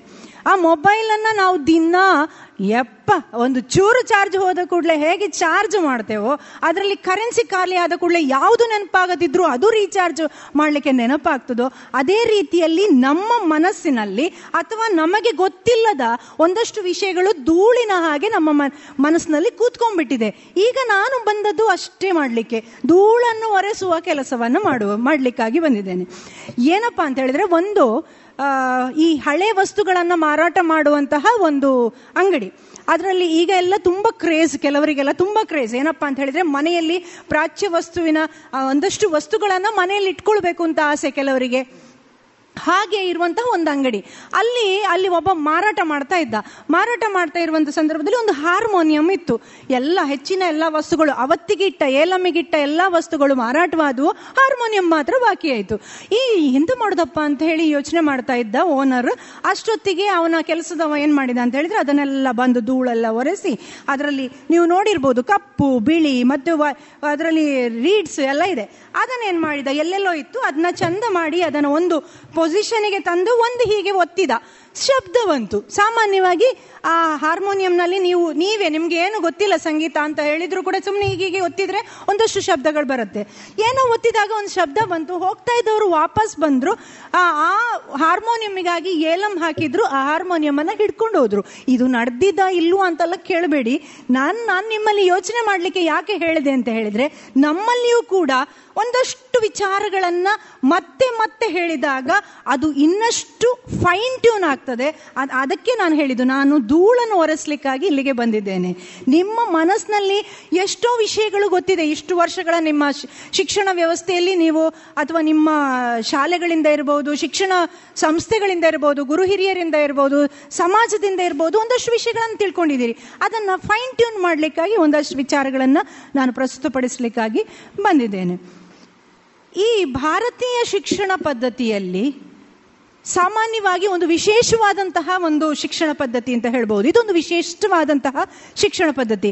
ಯಾಕಪ್ಪ ಅಂತ ಹೇಳ್ತಾ ಹೋದರೆ, ಈಗ ಇತ್ತೀಚಿನ ದಿನಗಳಲ್ಲಿ ನಾವು ಶಿಕ್ಷಣದ ಉದ್ದೇಶ ಏನಪ್ಪಾ ಅಂತ ಕೇಳಿದರೆ, ಮಗುವಿನ ಸರ್ವತೋನ್ಮುಖವಾದಂತಹ ಬೆಳವಣಿಗೆಯನ್ನು ಮಾಡುವಂಥದ್ದು ಶಿಕ್ಷಣದ ಉದ್ದೇಶ ಅಂತ ಹೇಳ್ತೇವೆ.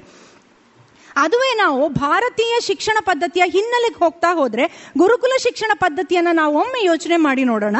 ಅಲ್ಲಿ ಒಂದು ಮಗು ನಾನು ಈಗ ತೋರಿಸ್ತಾ ಇದ್ದೇನೆ, ಪರಿಪೂರ್ಣವಾದಂತಹ ವ್ಯಕ್ತಿತ್ವವನ್ನು ಹೊಮ್ಮಿಸಿ ಹೊರಗೆ ಬರುವಂತಹ ಒಂದು ವ್ಯವಸ್ಥೆ ಇತ್ತು. ಏನಪ್ಪ ಇದು ಅಂತ, ಇತ್ತೀಚಿನ ದಿನಗಳಲ್ಲಿ ನಾವು ಪರಿಪೂರ್ಣವಾದ ವ್ಯಕ್ತಿತ್ವಕ್ಕೆ ಎಷ್ಟು ಒತ್ತು ಕೊಡ್ತಾ ಇದ್ದೇವೆ. ನಾನು ಯಾಕೆ ಅದನ್ನು ಒತ್ತಿ ಹೇಳ್ತಾ ಇದ್ದೇನೆ ಅಂದರೆ, ಈಗ ನಮ್ಮ ಶಿಕ್ಷಣದ ಬರೋದು ಕಾಲೇಜಿಗೆ ಬರೋದು ಒಳ್ಳೆ ಮಾರ್ಕ್ ತೆಗಿಬೇಕು, ಒಳ್ಳೆ ಕೆಲಸ ಸಿಗಬೇಕು, ಒಳ್ಳೆ ದುಡಿಬೇಕು, ಒಳ್ಳೆ ನನ್ನ ಹೆಂಡತಿ ಮಕ್ಕಳೊಟ್ಟಿಗೆ ಆರಾಮಾಗಿ ಇರಬೇಕು. ಇಷ್ಟು ಯೋಚನೆಗಳು ಸಾಮಾನ್ಯವಾಗಿರುವಂತಹ ನಮ್ಮೊಳಗಿನ ಯೋಚನೆಗಳು. ಆಗ ನಾವು ಯಾವುದು, ನಾನು ಹೀಗೆ ಹೇಳಿದೆ, ಒಂದು ಪರಿಪೂರ್ಣವಾದಂತಹ ವ್ಯಕ್ತಿತ್ವಕ್ಕೆ ಬೌದ್ಧಿಕವಾದಂತಹ ಬೆಳವಣಿಗೆ ಮಾತ್ರ ಪೂರಕ ಅಲ್ಲ, ಅದಕ್ಕೆ ಎಲ್ಲವೂ ಬೇಕು. ಯಾಕಂತ ಹೇಳಿದ್ರೆ ನೀವು ಎಷ್ಟು ಬೌದ್ಧಿಕತೆಯನ್ನು ತುಂಬಿಸ್ಕೊಂಡಿದ್ದೀರೋ ಅದನ್ನು ಇಟ್ಕೊಂಡು ಹೋಗೋದಲ್ಲಿಗೆ ಸಮಾಜಕ್ಕೆ, ಸಮಾಜದಲ್ಲಿ ನೀವು ಹೋದಾಗ ಅಲ್ಲಿ ಯಾರ ಜೊತೆಗೆ ಹೇಗೆ ಬೆರಿಬೇಕು, ಯಾರ ಜೊತೆಗೆ ಹೇಗೆ ಮಾತಾಡಬೇಕು, ನನ್ನ ಇಂಜಿನಿಯರ್ ಆದಾಗ ನಾನೊಂದು ವ್ಯವಹಾರವನ್ನು ಮಾಡುವಾಗ ಹೇಗೆ ಮಾತಾಡಬೇಕು, ಸಾಮಾಜಿಕ ಬೆಳವಣಿಗೆ. ಮಾನಸಿಕವಾದ ಬೆಳವಣಿಗೆ, ಅಯ್ಯೋ ಯಾರೋ ನಮಗೆ ಮನೆ ಕಟ್ಟಿ ಎಲ್ಲ ಆಯಿತು, ಆ ಮನೆ ಕಟ್ಟಿ ಆದಾಗ ಎಂಚಿನ ಮಾರೇ ನೀವು ಒಂದು ಈಗ ಕಟ್ಟುದು ಹಾಗ ಕಟ್ಟುದು, ನಾನು ಬೇರೆ ಇಂಜಿನಿಯರ್ ಹತ್ರ ಮಾತಾಡಿದರೆ ಅವ್ರು ಇರು ಚೆನ್ನಾಗಿ ಕಟ್ತಿದ್ರಂತೆ ಹಾಗಂತೆ ಹೀಗಂತೆ ಯಾರಾದರೂ ಹೇಳುವಾಗ ನಿಮಗೆ ಸಿಟ್ಟು ಏಕಾಏಕಿ ಬಂದು ನಾಲ್ಕು ಬೈದು ಹೋಗ್ತೀರಿ. ಅದು ಭಾವನಾತ್ಮಕವಾದ ಇಂಬ್ಯಾಲೆನ್ಸ್. ಹಾಗಾದರೆ ಒಂದು ಶಿಕ್ಷಣದ ಉದ್ದೇಶದಲ್ಲಿ ಇಮೋಷನಲ್ ಡೆವಲಪ್ಮೆಂಟ್ ಅಥವಾ ಭಾವನಾತ್ಮಕ ಬೆಳವಣಿಗೆಯು ಕೂಡ ಅಗತ್ಯವಾಯಿತು. ಮಾನಸಿಕವಾದ ಬೆಳವಣಿಗೆ, ಶರೀರ ಗಟ್ಟಿಯಾಗಬೇಕು, ಶಾರೀರಿಕವಾದ ಬೆಳವಣಿಗೆ, ಸಾಂಸ್ಕೃತಿಕವಾದ ಬೆಳವಣಿಗೆ, ಸಾಹಿತ್ಯಿಕವಾದ ಬೆಳವಣಿಗೆ, ಇವು ಎಲ್ಲವೂ ಕೂಡ ಒಂದು ಫುಲ್ ಪ್ಯಾಕೇಜ್ ಆಗಿ ಗುರುಕುಲ ಶಿಕ್ಷಣ ಪದ್ಧತಿಯಲ್ಲಿ ಸಿಗ್ತಾ ಇತ್ತು ಸ್ನೇಹಿತರೆ. ಅಂದರೆ ನಾನು ಪ್ಯಾಕೇಜ್ ಅಂತ ಯಾಕೆ ಹೇಳಿದೆ ಅಂತ ಹೇಳಿದ್ರೆ, ಈ ಇತ್ತೀಚಿನ ಎಂತ ದಿನಮಾನದ ಭಾಷೆ ಅದು, ಅಲ್ಲಿ ಫುಲ್ ಪ್ಯಾಕೇಜ್ ಆಗಿ ಸಿಗ್ತಾ ಇತ್ತು, ಒಂದು ಪರಿಪೂರ್ಣವಾದ ವ್ಯಕ್ತಿತ್ವಕ್ಕೆ ಪೂರಕವಾದಂಥ ವ್ಯವಸ್ಥೆಗಳಾಗ್ತಾ ಇತ್ತು. ನಂತರದ ದಿನಗಳಲ್ಲಿ ರಾಜರ ಆಡಳಿತದಲ್ಲಿ ಆಯಾಯ ಸಾಮಾಜಿಕ ಸ್ತರಗಳಿಗೆ ಅನುಗುಣವಾಗಿ ಅಲ್ಲಿ ಶಿಕ್ಷಣ ಆಯಿತು. ಅಲ್ಲಿ ನಾವು ಹೆಚ್ಚು ಯೋಚನೆ ಮಾಡ್ಲಿಕ್ಕೆ ಹೋಗೋದು ಬೇಡ. ಕ್ಷತ್ರಿಯರು ಅಂತ ಹೇಳಿದ್ರೆ ಶಸ್ತ್ರಾಸ್ತ್ರ ವಿದ್ಯೆಯನ್ನು ಕಲಿಯುವಾಗಲೂ ಕೂಡ, ಅದರೊಟ್ಟಿಗೆ ಬೇರೆ ಬೇರೆ ಶಾಸ್ತ್ರಗಳ ಅಧ್ಯಯನ ಮಾಡುವಾಗಲೂ ಕೂಡ ಅಲ್ಲಿ ಒಂದಷ್ಟು ಶಿಸ್ತು ಪದ್ಧತಿ ಇತ್ತು, ಒಂದಷ್ಟು ನಾನೀಗಾಗಲೇ ಹೇಳಿದಂತಹ ವ್ಯಕ್ತಿತ್ವವನ್ನು ರೂಪಿಸುವಂತಹ ಒಂದಷ್ಟು ಅಂಶಗಳಿತ್ತು. ಯಾವಾಗ ನಮ್ಮಲ್ಲಿ ವಿದೇಶಿಯರು ಬಂದ್ರೋ, ಆ ವಿದೇಶಿಯರು ಬಂದಂತಹ ಸಂದರ್ಭದಲ್ಲಿ ನಮ್ಮತನದ ಒಂದು ಸ್ವಲ್ಪ ಅಲ್ಲಾಡುವಿಕೆ ಆಯಿತು ಅಂತ. ಆಂಗ್ಲ ಭಾಷೆಯನ್ನು ಕಲಿಬಾರ್ದು ಅಂತ ಹೇಳುವಂಥದ್ದು ನನ್ನ ವಾದ ಅಲ್ಲ, ಆದರೆ ನಮ್ಮ ಒಳಗಿರುವಂತಹ ನಮ್ಮತನ ಇದೆಯಲ್ಲ, ಭಾರತೀಯತೆ ಇದೆಯಲ್ಲ, ಅದನ್ನು ಅಲ್ಲಾಡಿಸಿದ್ರೆ ಚೆನ್ನಾಗಿರ್ತದೆ ಅಂತ ಹೇಳಿ ಅವರು ಅಂದ್ಕೊಂಡ್ರು. ಆ ದೃಷ್ಟಿಕೋನದಲ್ಲಿ ಏನಾಯ್ತಪ್ಪ ಅಂತ ಹೇಳಿದ್ರೆ ಸ್ವಲ್ಪ ಬದಲಾವಣೆಗಳಾಯಿತು. ಆ ಸ್ವಲ್ಪ ಬದಲಾವಣೆಗಳಾದಂಥ ಸಂದರ್ಭದಲ್ಲಿ ಏನಂತ ಹೇಳಿದ್ರೆ, ಒಂದು ಫಾರ್ಮಲ್ ಎಜುಕೇಶನ್, ಒಂದು ಎಂಥ ಚೌಕಟ್ಟಿನ ಒಳಗೆ ಇರುವಂತಹ ಒಂದು ಎಜುಕೇಶನ್. ಏನು ಕಲಿಬೇಕಿತ್ತು? ಒಂದು ಮ್ಯಾಥಮೆಟಿಕ್ಸ್ ಚೆನ್ನಾಗಿ ಬರಬೇಕು, ಒಂದು ಲ್ಯಾಂಗ್ವೇಜನ್ನು ಕಲಿಬೇಕು, ಸಮಾಜ ವಿಜ್ಞಾನವನ್ನು ಕಲಿಬೇಕು, ಮತ್ತು ಒಂದು ಸೈನ್ಸನ್ನು ಕಲಿಬೇಕು. ಒಂದು ಫಾರ್ಮಲ್ ಆಗಿ ಒಂದು ಮಗನು ಪ್ರಾಡಕ್ಟ್ ಆಗಿ, ಏನಂತ ಹೇಳಿದ್ರೆ ಸಮಾಜದ ಒಂದು ಪ್ರಾಡಕ್ಟ್ ಆಗಿ ಹೊರಗೆ ಬಿಡುವಂತಹ ಒಂದು ವ್ಯವಸ್ಥೆ ಆಯಿತು. ನಂತರ ನಮ್ಮ ಸ್ವಾತಂತ್ರ್ಯ ಬಂದ ನಂತರ ಅನೇಕ ಕಮಿಷನ್ಸ್, ಆಯೋಗಗಳು ಏನು ಮಾಡಿದ್ರು, ರಾಧಾಕೃಷ್ಣ ಕಮಿಷನ್, ಮುದಲಿಯಾರ್ ಕಮಿಷನ್ ಇರ್ಬೋದು, ಕೊತಾರಿ ಕಮಿಷನ್ ಇರ್ಬೋದು, ಅವ್ರೇನು ಮಾಡಿದ್ರು, ವ್ಯಕ್ತಿತ್ವವನ್ನು, ಒಂದು ಮಗುವಿನ ವ್ಯಕ್ತಿತ್ವವನ್ನು ರೂಪಿಸಲಿಕ್ಕೆ ಪಠ್ಯ ಚಟುವಟಿಕೆಗಳು ಮಾತ್ರ ಅಲ್ಲ, ಅದರ ಜೊತೆ ಸಹಪಠ್ಯ ಚಟುವಟಿಕೆಗಳು ಕೂಡ ತುಂಬಾ ಪೂರಕ. ಒಂದು ಮಗುವಿನ ಹೇಳ್ತಾ ಇದ್ದೇನೆ, ಬೆಳವಣಿಗೆಗೆ ಪಠ್ಯದ ಜೊತೆಗೆ ಸಹಪಠ್ಯ ಚಟುವಟಿಕೆಗಳು ಕೂಡ ತುಂಬಾ ಪೂರಕ ಅಂತ ಹೇಳುವಂಥದ್ದನ್ನ ಒತ್ತು ಕೊಟ್ಟರು. ಅದು ಕೂಡ ಒಂದಷ್ಟು ಕಾರ್ಯರೂಪಕ್ಕೆ ಬರುವಂತಹ ಪ್ರಯತ್ನವನ್ನು ಮಾಡಿತು, ಅಲ್ಲಿಯೂ ಕೂಡ ಸೋತಿತ್ತು. ಇದನ್ನ ನಾನು ಯಾಕೆ ಹಿನ್ನೆಲೆಯಾಗಿ ಹೇಳ್ತಾ ಇದ್ದೇನೆ ಅಂತ ಹೇಳಿದ್ರೆ, ಪಠ್ಯದ ಜೊತೆಗೆ ಯಾವಾಗ ಸಹಪಠ್ಯ ಚಟುವಟಿಕೆಗಳು ಅಥವಾ ನಾವೀಗಾಗಲೇ ನಾವು ಮಾತಾಡಬೇಕಾದಂತಹ ವಿಷಯ, ಭಾರತೀಯ ಕಲೆಗಳ ಒಂದು ಅಧ್ಯಯನವನ್ನು ನಾವು ಮಾಡ್ತೇವೋ, ತುಂಬ ಸುಲಭವಾಗಿ ಆ ಮಗುವಿನ ವ್ಯಕ್ತಿತ್ವವನ್ನು ರೂಪಿಸಲಿಕ್ಕೆ ಸಾಧ್ಯವಾಗ್ತದೆ ಅಂತ ಹೇಳುವ ದೃಷ್ಟಿಯಲ್ಲಿ ನನ್ನ ಆರಂಭಿಕ ಮಾತು ಇದು. ಹಾಗಾದರೆ ಇಂತಹ ಭಾರತೀಯ ಕಲೆಗಳಲ್ಲಿ ಅಂತಹ ಒಂದು ಶಕ್ತಿ ಏನಿದೆ? ಹಾಗಾದ್ರೆ ವ್ಯಕ್ತಿತ್ವ ಮತ್ತು ಕಲೆ ಎರಡು ಪದಗಳನ್ನ ಇಲ್ಲಿ ಬಳಕೆ ಮಾಡಿದ್ದೀನಿ ನಾನು. ಹಾಗಾದ್ರೆ ಅದು ಎರಡು ಹೇಗೆ ಸಿಂಕ್ ಆಗ್ತದೆ ಅಂತ ಹೇಳುವಂಥದ್ದನ್ನು ನೋಡಬೇಕು. ಮೊದಲಿಗೆ ವ್ಯಕ್ತಿತ್ವ ಅಂದ್ರೆ ಏನು ಅಂತ ಒಂದಷ್ಟು ಪ್ರಶ್ನೆಗಳನ್ನ ನೀವು ನಿಮ್ಮಲ್ಲೇ ಮನಸ್ಸಲ್ಲೇ ಮಾಡ್ಕೊಳ್ಳಿ. ವ್ಯಕ್ತಿತ್ವ ಅಂತ ಹೇಳಿದ್ರೆ ನಾವೆಲ್ಲ ಚಿಕ್ಕದಿರುವಾಗ ಏನಪ್ಪ ಅಂದ್ರೆ ಪರ್ಸನಾಲಿಟಿ ಅಂತ ಹೇಳಬೇಕು. ಎಂತ ಮಾರೇ, ಅವನಿಗೊಂದು ಪರ್ಸನಾಲಿಟಿ ಅಂತ ಹೇಳಿದ್ರೆ, ಇವಳದೊಂದು ಪರ್ಸನಾಲಿಟಿ ಅಂತ ಹೇಳಿದ್ರೆ ಅಂತ ಮಾತಾಡ್ಕೊಳ್ತಾ ಇದ್ವಿ. ಆದರೆ ನಿಜವಾದ ಅರ್ಥದಲ್ಲಿ ಪರ್ಸನಾಲಿಟಿ ಅಂತ ಹೇಳುವಂಥದ್ದು 6 ಪ್ಯಾಕ್ಸ್, 8 ಪ್ಯಾಕ್ಸ್, 12 ಪ್ಯಾಕ್ಸ್ ಯಾವ ಪ್ಯಾಕುಗಳು ಅಲ್ಲ. ಒಬ್ಬ ವ್ಯಕ್ತಿಯನ್ನ ಅವನಲ್ಲಿರುವಂತಹ ಗುಣ ವಿಶೇಷಗಳ ಆಧಾರದ ಮೇಲೆ ನಾವು ಗುರುತಿಸಿಕೊಂಡೆವು ಅಂತಾದ್ರೆ ಅದು ಅವನ ವ್ಯಕ್ತಿತ್ವಕ್ಕೆ ಮಾಪನವಾಗುವಂತಹ ಅಂಶ. ಈಗ ವಿಶ್ವೇಶ್ವರ ಭಟ್ ಬಂಗಾರಡ್ಕ ಅವರ ಒಂದಷ್ಟು ಗುಣಗಳನ್ನ ನಾವು ಫಾಲೋ ಮಾಡುವವರಿದ್ದೇವೆ. ಯಾಕೆ ಅಂತ ಹೇಳಿದ್ರೆ ಅವರಲ್ಲಿರುವಂತಹ ಒಂದಷ್ಟು ಗುಣಲಕ್ಷಣಗಳು ನಮಗೆ ಸೂಟೇಬಲ್ ಆಗ್ತದೆ ಫಾಲೋ ಮಾಡ್ಲಿಕ್ಕೆ ಅಂತಾದ್ರೆ ಅವರ ವ್ಯಕ್ತಿತ್ವ ವಿಶೇಷ. ಮೇಡಮ್ ಯಾವುದೋ ಒಂದು ಶಿಸ್ತುಬದ್ಧವಾಗಿ ನಿಮಗೆ ಪಾಠ ಮಾಡ್ತಾರೆ ತರಗತಿ ಕೋಣೆಯಲ್ಲಿ. ಅವರ ಟೈಮ್ ಸೆನ್ಸು, ಅವರ ಸೃಜನಶೀಲತೆ ತರಗತಿ ಕೋಣೆಯಲ್ಲಿ ಮಾಡುವಂಥದ್ದು ನಿಮಗೆ ಅಟ್ರಾಕ್ಟಿವ್ ಆಯಿತು ಅಂತ ಹೇಳಿದರೆ ಅದು ನಿಮ್ಮ ವ್ಯಕ್ತಿತ್ವಕ್ಕೆ ನೀವು ಅಳವಡಿಸ್ಕೊಳ್ಬೇಕಾದಂತಹ ವಿಷಯ. ಜಯಲಕ್ಷ್ಮಿ ಮೇಡಮ್ ಪಾಠ ಮಾಡ್ತಾ ಮಾಡ್ತಾ ಒಂದಷ್ಟು ಹಾಡುಗಳನ್ನು ಹೇಳಿಕೊಟ್ರು, ಅದರ ಜೊತೆಗೆ ನಿಮ್ಮನ್ನು ತುಂಬ ಎಂಜಾಯ್ಮೆಂಟಿಂದ ನಿಮ್ಮನ್ನು ತೊಡಗಿಸ್ಕೊಂಡ್ರು. ಅವರ ಇಂಟ್ರೆಸ್ಟು ಅದ್ಭುತ ಅಂತ ಇದ್ದರೆ ಅವರು ನಿಮಗೆ ಏನಾಗ್ತಾರೆ, ಒಂದು ವ್ಯಕ್ತಿತ್ವಕ್ಕೆ ಒಂದು ಮಾದರಿ ಆಗ್ತಾರೆ. ಅಂದರೆ ವ್ಯಕ್ತಿತ್ವ ಅಂತ ಹೇಳುವಂಥದ್ದು ಒಬ್ಬ ವ್ಯಕ್ತಿಯಲ್ಲಿ ನಾವು ಕಾಣುವಂತಹ, ನಾವು ಫಾಲೋ ಮಾಡಬಹುದಾದಂತಹ ಒಂದಷ್ಟು ಕ್ಯಾರೆಕ್ಟರ್ಸ್. ಈಗ ಕೆಲವರಿಗೆ ತುಂಬ ಕಾನ್ಫಿಡೆನ್ಸ್ ಅಂತ ಹೇಳ್ತೇವೆ. ಕಾನ್ಫಿಡೆನ್ಸ್ ಅಂತ ಹೇಳಿದ ಕೂಡಲೇ ಓವರ್ ಕಾನ್ಫಿಡೆನ್ಸ್ ಮಾಡ್ಲಿಕ್ಕೆ ಹೋಗಬೇಡಿ. ಏನಪ್ಪಾ ಅಂತ ಹೇಳಿದ್ರೆ, ಎಲ್ಲ ಒಂದು 4 ಜನ ಜಗಳಾಡ್ತಾ ಇದ್ದಾರೆ, ಹೋಗಿ ಇದೆಲ್ಲ ಮೇಲೆ ಮಾಡಿಕೊಂಡು ನಾನು ಸಿದ್ದೇನೆ ಅಂತ ಹೇಳುವಂಥದ್ದಲ್ಲ. ಕಾನ್ಫಿಡೆನ್ಸ್ ಇನ್ ದ ಸೆನ್ಸ್ ಆತ್ಮವಿಶ್ವಾಸ ಅಂತ ಹೇಳುವಂಥದ್ದು. ನಾವು ಮಾಡುವ ಕೆಲಸಗಳಲ್ಲಿ, ನಾವು ಯೋಚನೆ ಮಾಡುವ ವಿಷಯಗಳಲ್ಲಿ ಆತ್ಮವಿಶ್ವಾಸ, ಇಂಟ್ರೆಸ್ಟ್. ಏನು ಕೆಲಸ ಟೀಚರ್ ಇಲ್ಲಿ ನಿಮ್ಮ ಲೆಕ್ಚರರ್ಸ್ ಹೇಳ್ತಾರೆ ಅಥವಾ ಪ್ರಿನ್ಸಿಪಾಲ್ ಹೇಳ್ತಾರೆ, ಏ ನಾಳೆ ನಿಂತೊಂದು ಕೆಲಸ ಮಾಡಬೇಕಾ, ನೀವು ಸಂಜೆ ಒಳಗೆ ಮುಗಿಸ್ಬೇಕು. ಎಷ್ಟು ಜನ ನೀವು ಎಂಥೂಸಿಯಾಸ್ಟಿಕ್ ಆಗಿ ಇಂಟ್ರೆಸ್ಟೆಡ್ ಆಗಿ ಮುಂದೆ ಬರ್ತೀರಿ. That is the characteristic of a individual which identifies the personality of an individual. ಆಯಿತು, ಕಾನ್ಸಂಟ್ರೇಷನ್. ಏನೋ ಒಂದು ಕೆಲಸ ಕೊಟ್ರು, ಅಯ್ಯೋ ದೇವರೇ ಏನೊಂದು ಮಾಡೆಲ್ ಮಾಡ್ಲಿಕ್ಕೆ ಹೇಳಿದಾರಂತೆ ಅಂತ ಹೇಳುವವರು ಸ್ವಲ್ಪ ಜನ. ಆದರೆ ಒಂದಿಷ್ಟು ವಿಷಯಗಳನ್ನ ಮಾಡೆಲ್, ಎಂಥದ್ದು ಒಂದು ಮಾಡೆಲ್ ಮಾಡ್ಲಿಕ್ಕೆ ಹೇಳಿದ್ದಾರೆ ಅಂತ ತಲೆ ಮೇಲೆ ಹೊತ್ತಾಗೆ ಮಾಡುದು, ಅದನ್ನು ತಂದು ನಿಮ್ಮ ಮುಂದೆ ತಂದು ತೋರಿಸುವಂಥವ್ರು, ಲೆಕ್ಚರ್ಸ್ ಮುಂದೆ ತಂದು ತೋರಿಸುವವರಿದ್ದಾರೆ. ಅವರು ನಿಜವಾದ ಅರ್ಥದಲ್ಲಿ ಒಂದು ಅಂದರೆ ಆ concentration, that is also one of the quality. ಇನ್ನು ಅನೇಕಾನೇ ಸೃಜನಶೀಲತೆ. ಕೆಲವೊಂದು ಮಾಡೆಲ್ಸ್ ಅನ್ನ ಮಾಡ್ಲಿಕ್ಕೆ ಹೇಳ್ತಾರೆ, ನಾವು ಟೀಚರ್ಸ್ ಆಗಿ ನಾವೇ ಯೋಚನೆ ಮಾಡಿರೋದಿಲ್ಲ, ಆದರೆ ಮಕ್ಕಳು ಯೋಚನೆ ಮಾಡಿರ್ತಾರೆ. ಅದು ಒಂದು character of an individual, as a ಒಂದು ಪರ್ಸನಾಲಿಟಿಯನ್ನು ಗುರುತಿಸ್ಕೊಳ್ಳಿಕ್ಕೆ. ಇದು ಎಲ್ಲೆಲ್ಲೋ ಹುಡುಕಬೇಕಾಗಿಲ್ಲ, ಇದಕ್ಕೆ ಮಾದರಿಗಳು ನಮ್ಮ ಮನೆಯೊಳಗಿದ್ದಾರೆ, ನಾವು ಹೋಗುವಂತಹ ಬೇರೆ ಬೇರೆ ಸ್ಥಳಗಳಲ್ಲಿದ್ದಾರೆ ಅಂತ ಹೇಳುವುದನ್ನು ನಾವು ಸ್ವಲ್ಪ ಯೋಚನೆ ಮಾಡಬೇಕು. ನಾವು ಶಾಲೆಗೆ ಹೋದರೆ, ಕಾಲೇಜಿಗೆ ಹೋದರೆ ಅಲ್ಲಿ ಒಂದಷ್ಟು ಜನ ನಮಗೆ ಮಾದರಿ ಆಗ್ತಾರೆ. ನಮ್ಮ ಮನೆಗಳಲ್ಲಿ ನಮ್ಮ ಅಜ್ಜ ಈಗ 80 ವರ್ಷ ಆಯ್ತಾ, 5 ಗಂಟೆಗೆ ಹೇಳ್ತಾರ, ವಾಕಿಂಗ್ ಹೋಗ್ತಾರ, ಎಲ್ಲ ಕೆಲಸ ಮಾಡ್ತಾರ. ಯಾಕೆ ಯೋಚನೆ ಮಾಡೋದಿಲ್ಲ ನಾವು ಅವರ ಬಗ್ಗೆ? ನಮ್ಮ ಮನೆಯಲ್ಲಿರುವಂತಹ ಅಮ್ಮ ನಮಗಾಗಿ ಮಾಡು, ಎಂತ ಅಚ್ಚುಕಟ್ಟಾಗಿ ಕೆಲಸ ಮಾಡ್ತಾರೆ, ಅವರನ್ನು ಫಾಲೋ ಮಾಡುವ. ಅದು ಅದು ನಮ್ಮಲ್ಲಿ ಎಲ್ಲಿಂದ ವ್ಯಕ್ತಿತ್ವದ ವಿಚಾರಗಳನ್ನು ನಾವು ಅಳವಡಿಸಿಕೊಳ್ತೇವೆ ಅಂತ ಹೇಳಲಿಕ್ಕಾಗೋದಿಲ್ಲ. ಆದ್ರಿಂದ ಸ್ನೇಹಿತರೆ, ವ್ಯಕ್ತಿತ್ವವನ್ನು ಬೆಳೆಸಿಕೊಳ್ಳುವುದು ಶಿಕ್ಷಣದ ಬಹುಮುಖ್ಯ ಉದ್ದೇಶ. ಆದ ವ್ಯಕ್ತಿತ್ವದ ಬೆಳವಣಿಗೆಯಲ್ಲಿ ಅಂಕಗಳು ಒಂದು ಅಂಶ ಮಾತ್ರ. ಹಾಗಾದರೆ ಈ ವ್ಯಕ್ತಿತ್ವವನ್ನು ಬೆಳೆಸಲಿಕ್ಕೆ ಭಾರತೀಯ ಕಲೆಗೆ ಎಂಥ ಸಂಬಂಧ, ಅದನ್ನು ನಾವು ಸ್ವಲ್ಪ ಯೋಚನೆ ಮಾಡಬೇಕಾಗತ್ತೆ.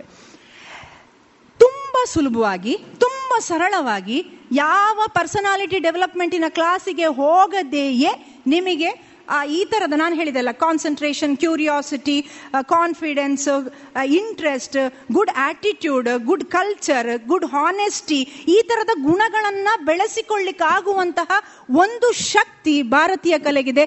ಇದು ನಾನು ನನ್ನ ಅನುಭವದಿಂದ ಹೇಳ್ತಾ ಇದ್ದೇನೆ. ಯಾವತ್ತೂ ಕೂಡ ಕಲೆಯನ್ನು ಅಭ್ಯಾಸ ಮಾಡಿದಂತಹ ವ್ಯಕ್ತಿಯಲ್ಲಿ ಒಂದು ಅದ್ಭುತವಾದಂತಹ ವ್ಯಕ್ತಿತ್ವವನ್ನು ರೂಪಿಸ್ಲಿಕ್ಕೆ ಸಾಧ್ಯ ಆಗ್ತದೆ. ಹೇಗೆ ಅಂತ ಹೇಳಿ ನಾವು ನೋಡ್ತಾ ಹೋಗೋಣ. ಈ ಒಂದೊಂದು ಕಲೆಗಳು ಹೇಗೆ ನಮ್ಮ ವ್ಯಕ್ತಿತ್ವವನ್ನು ಫೈನ್ ಟ್ಯೂನ್ ಮಾಡಲಿಕ್ಕೆ ಹೇಗೆ ಸಹಾಯ ಮಾಡ್ತದೆ ಅಂತ ಹೇಳೋದಕ್ಕೆ ನಾನು ಒಂದೊಂದಾಗಿ ಡೆಮೋ ತೋರಿಸ್ತಾ ಹೋಗ್ತೇನೆ. ಆಗ ನೀವು ಈ ಮೇಡಮ್ ಇಷ್ಟು ದೊಡ್ಡ ಇದ್ದಾರೆ, ನೋಡಲಿಕ್ಕೆ ಡ್ಯಾನ್ಸ್ ಮಾಡ್ತಾರಾ, ನಾನು ಸಹ ಮಾಡ್ತೇನೆ ಅಂತ ನೀವು ಹೇಳ್ತೀರಿ. ನಾನು ಡ್ಯಾನ್ಸ್ ಮಾಡಿದ ನಂತರ ಇನ್ನು ನೀವು ಮಾಡಲೇಬೇಕಾಗತ್ತೆ ಅಲ್ವಾ? ಈಗ ಮಾಡಬೇಡಿ. ಏನಪ್ಪ ಅಂತ ಹೇಳಿದರೆ, ನಾನು ಮಾಡುವಾಗ ನೀವು ಅಬ್ಸರ್ವ್ ಮಾಡಿದ್ದೀರಿ, ಏನೇನೋ ಅಬ್ಸರ್ವ್ ಮಾಡಿದ್ದೀರಿ ಅಂತ ನನಗೆ ಗೊತ್ತಿಲ್ಲ. ಆದರೆ ನಾನು ಹೇಳಿದೆಲ್ಲ, ಭಾರತೀಯ ಕಲೆಯು ವ್ಯಕ್ತಿತ್ವ ವಿಕಾಸನ ಮಾಡೋದ್ರಲ್ಲಿ ಹೇಗೆ ಪಾತ್ರ ವಹಿಸ್ತದೆ ಅಂತ ಹೇಳಲಿಕ್ಕೆ ನಾನು ಹೇಳಿದೆ, ವ್ಯಕ್ತಿತ್ವದ ಒಂದಷ್ಟು ಮಾಪನಗಳು ಯಾವುವು ಅಂತ. ವ್ಯಕ್ತಿತ್ವದ ಮಾಪನಗಳಲ್ಲಿ ಒಂದಷ್ಟು ಕ್ಯಾರೆಕ್ಟರ್ಸನ್ನು ನಾವು ಹೇಳ್ತಾ ಹೋದ್ವಿ, ಸರಿಯಾ? ಯಾವುದೆಲ್ಲ ಹೇಳ್ಬೋದಾ? ಒಳ್ಳೆಯ ವ್ಯಕ್ತಿತ್ವವನ್ನು ಇರಬೇಕು ಅಂತ ಹೇಳಿದಾಗೆ ಅವನಲ್ಲಿ ಏನೆಲ್ಲ ಗುಣಗಳಿರಬೇಕು? ಕ್ಯೂರಿಯಾಸಿಟಿ ಇರಬೇಕು, ಕಾನ್ಸಂಟ್ರೇಷನ್ ಇರಬೇಕು, ಇಂಟ್ರೆಸ್ಟ್ ಇರಬೇಕು ಅಲ್ವಾ, ಕಾನ್ಫಿಡೆನ್ಸ್ ಇರಬೇಕು. ಎಲ್ಲವನ್ನ ಕೂಡ ಅದ್ಭುತವಾಗಿ ಸುಲಭವಾಗಿ ಮಾಡಲಿಕ್ಕೆ ಸಾಧ್ಯ. ಒಂದು, ನಾನು ತಾಯಿಯಾಗಿ ನಾನಲ್ಲಿ ಯಶೋದಿಯಾಗಿ ಹೋಗಬೇಕು, ಕೃಷ್ಣನನ್ನು ಕಾಣಬೇಕು, ಅವನು ಇಲ್ಲ ಅಲ್ಲಿ, ನಾನು ಕಾಣ್ತಾ ಇದ್ದೇನೆ, ಎಂಥ ಅದ್ಭುತವಾದ ಕಾನ್ಸಂಟ್ರೇಷನ್ ಬೇಕು ಹೇಳಿ. ನಾನು ಒಂದು ನಿಮಿಷ, ನಾನು ಫ್ರ್ಯಾಕ್ಷನ್ ಆಫ್ ಸೆಕೆಂಡಲ್ಲಿ ನಾನು ಎಲ್ಲಾದರೂ ಡೈವರ್ಟ್ ಆದರೆ ಅಲ್ಲಿ ನನಗೆ ಮಗನನ್ನು ಕಾಣೋದೇ ಇಲ್ಲ, ಕೃಷ್ಣನನ್ನು ಕಾಣೋದೇ ಇಲ್ಲ. ಎಂತಹ ಕಾನ್ಸಂಟ್ರೇಷನ್ ಬೇಕು. ಬಾಡಿಯ ಫ್ಲೆಕ್ಸಿಬಿಲಿಟಿ ಬೇಕು, ಬಾಡಿಯನ್ನು ಕಂಟ್ರೋಲ್ ಮಾಡುವಂತಹ ಶಕ್ತಿ ಬೇಕು, ಮತ್ತು ಇಂಟ್ರೆಸ್ಟ್ ಬೇಕು. ನಾನು ಆಗಲೇ ಹೇಳಿದೆ ನೀವು ಮಾಡ್ತೀರಾ ಅಂತ. ಇಂಟ್ರೆಸ್ಟ್ ಬೇಕು, ಕಾನ್ಫಿಡೆನ್ಸ್ ಬೇಕು, ಸೃಜನಶೀಲತೆ ಬೇಕು. ಇವುಗಳು ಎಲ್ಲವೂ ಕೂಡ ಸುಲಭವಾಗಿ ನಾವು ಇದರಿಂದ ಪಡ್ಕೊಳ್ಳಿಕ್ಕೆ ಸಾಧ್ಯ ಅಂತ. ಇನ್ನು ಒಂದು ಹಾಡು ಹೇಳ್ತೇನೆ, ಅದರಲ್ಲಿ ನೀವು ಹೇಗೆ ಅದನ್ನು ಬೆಳೆಸ್ಕೊಂಡು ಹೋಗ್ಬೋದು ಅಂತ ಹೇಳಿ ನೋಡುವ. ಇರಬೇಕು ಇರುವಂತೆ ತೊರೆದು ಸಾವಿರ ಚಿಂತೆ, ಮಳೆ ಸುರಿಸಿ ಹಗುರಾದ ಮುಗಿಲೇನಂತೆ. ಇರಬೇಕು ಇರುವಂತೆ ತೊರೆದು ಸಾವಿರ ಚಿಂತೆ, ಮಳೆ ಸುರಿಸಿ ಹಗುರಾದ ಮುಗಿಲಿನಂತೆ, ಮಳೆ ಸುರಿಸಿ ಹಗುರಾದ ಮುಗಿಲಿನಂತೆ, ಮಳೆ ಸುರಿಸಿ ಹಗುರಾದ ಮುಗಿಲಿನಂತೆ. ತನ್ನೊಡಲ ತಾರೆಗಳ ಗುಡಿಸಿ ರಾಶಿಯ ಮಾಡಿ, ಬೆಳಕಿನುಂಡೆಯ ಬಾನಿ ಗುರುಳು ಬಿಟ್ಟು ಹೇಗೆ ಮರೆಯಾಗುವುದು? ನಿರ್ಧನಿಕ ನಟ್ಟಿರುಳು ಹಾಗೆ ಬಾಳಿಸು ಗುರುವೆ ಕರುಣೆ ಇಟ್ಟು, ಹಾಗೆ ಬಾಳಿಸು ಗುರುವೆ ಕರುಣೆ ಇಟ್ಟು. ಇರಬೇಕು ಇರುವಂತೆ ತೊರೆದು ಸಾವಿರ ಚಿಂತೆ, ಮಳೆ ಸುರಿಸಿ ಹಗುರಾದ ಮುಗಿಲಿನಂತೆ, ಮಳೆ ಸುರಿಸಿ ಹಗುರಾದ ಮುಗಿಲಿನಂತೆ, ಮಳೆ ಸುರಿಸಿ ಹಗುರಾದ ಮುಗಿಲಿನಂತೆ. ಈ ಹಾಡನ್ನ ಹಾಡುವಂತ ಸಂದರ್ಭದಲ್ಲಿ ಯಾವುದೇ ಒಬ್ಬ ಹಾಡುಗಾರ ಆಗಿರ್ಬೋದು, ಅವನಿಗೆ ಅಲ್ಲಿ ಏನೆಲ್ಲ ವಿಚಾರಗಳನ್ನ ಅವನ ಗಮನಿಸಬೇಕು ಅಂತ ಹೇಳಿದ್ರೆ, ನಾನು ಹೇಳಿದೆ ಕಾನ್ಫಿಡೆನ್ಸ್ ಬೇಕು. ಯಾರೋ ಆಡಿಯನ್ಸ್ನ ಮುಖವನ್ನ ನೋಡಿಕೊಂಡು ಅದನ್ನ ಪ್ರಸ್ತುತಪಡಿಸುವಂತಹ ಕಾನ್ಫಿಡೆನ್ಸ್ ಬೇಕು, ಮತ್ತು ವಾಯ್ಸ್ ಮಾಡ್ಯುಲೇಷನ್ ಬೇಕು, ತಾಳ, ಲಯ, ಶ್ರುತಿ ಇವುಗಳ ಬಗ್ಗೆ ಜ್ಞಾನ ಇರಬೇಕು, ಅದನ್ನ ಗಮನಿಸ್ತಾ ಇರಬೇಕು. ಸಾಹಿತ್ಯದ ಪರಿಕಲ್ಪನೆ ಅಥವಾ ಸಾಹಿತ್ಯವನ್ನ ಅನುಭವಿಸಬೇಕು, ಸಾಹಿತ್ಯವನ್ನ ಅರ್ಥೈಸ್ಕೊಳ್ಬೇಕು. ಇಷ್ಟಿದ್ರೆ ಮಾತ್ರ ನಾವು ರೀಚ್ ಆಗ್ಲಿಕ್ಕೆ ಸಾಧ್ಯ. ನೀವು ಫಿಲಮಿನ ಎಷ್ಟೋ ಸಿಂಗರ್ಸ್ ಅನ್ನ ಕೇಳ್ತೀರಿ, ಎಲ್ಲ ಸಿಂಗರ್ಸ್ ನಿಮ್ಗೆ ಇಷ್ಟ ಆಗಲ್ಲ. ಯಾಕೆ ಇಷ್ಟ ಆಗಲ್ಲ ಅಂತ ಹೇಳಿದ್ರೆ ಇದೇ ಕಾರಣಕ್ಕಾಗಿ ಅಂತ.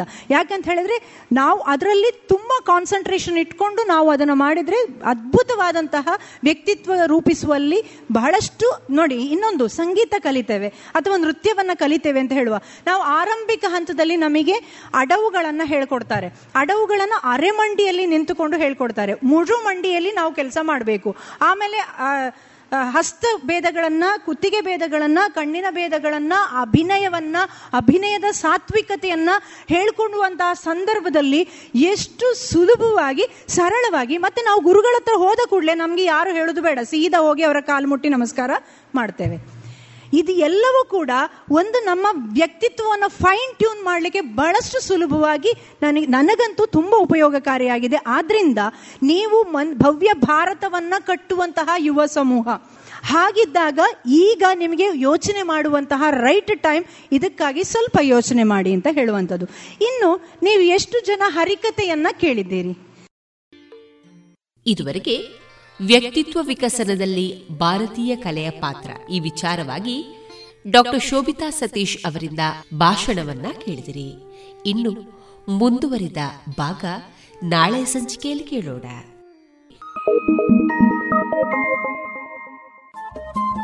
ರೇಡಿಯೋ ಪಾಂಚಜನ್ಯ 90.8 FM ಸಮುದಾಯ ಬಾನುಲಿ ಕೇಂದ್ರ ಪುತ್ತೂರು. ಇದು ಜೀವ ಜೀವದ ಸ್ವರ ಸಂಚಾರ.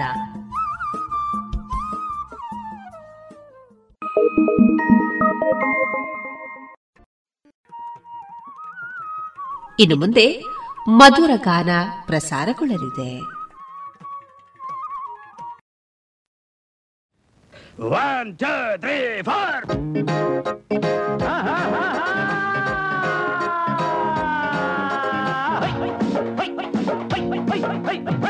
ಬುದ್ಧಿ ಹೇಳುತ್ತ ಲೋಕ ನೀ ಕುಡಿದು ಸಾಯಬೇಡವೋ, ಮತ್ತೆ ಅನ್ನುತ್ತೆ ಯಾಕೋ ನೀ ಬದುಕಿ ಬಾ ಅವತರಿಸಿ ನಾನು ಗಂಗಾಗಲು ಸುತ್ತರಂಗೇರಲು ಮತ್ತೇರಿಸಿ ನಾನು ರಂಗಾಗಲು ಬುದ್ಧಿ ಹೇಳುತ್ತಲೋ ಕಾಲಿ ಕುಡಿದು ಸಾಯಬೇಡವು ಮತ್ತೆ ಅನ್ನುತ್ತೆ ಯಾಕೋ ನೀ ಬದುಕಿ ಬಾಳಬೇಡವು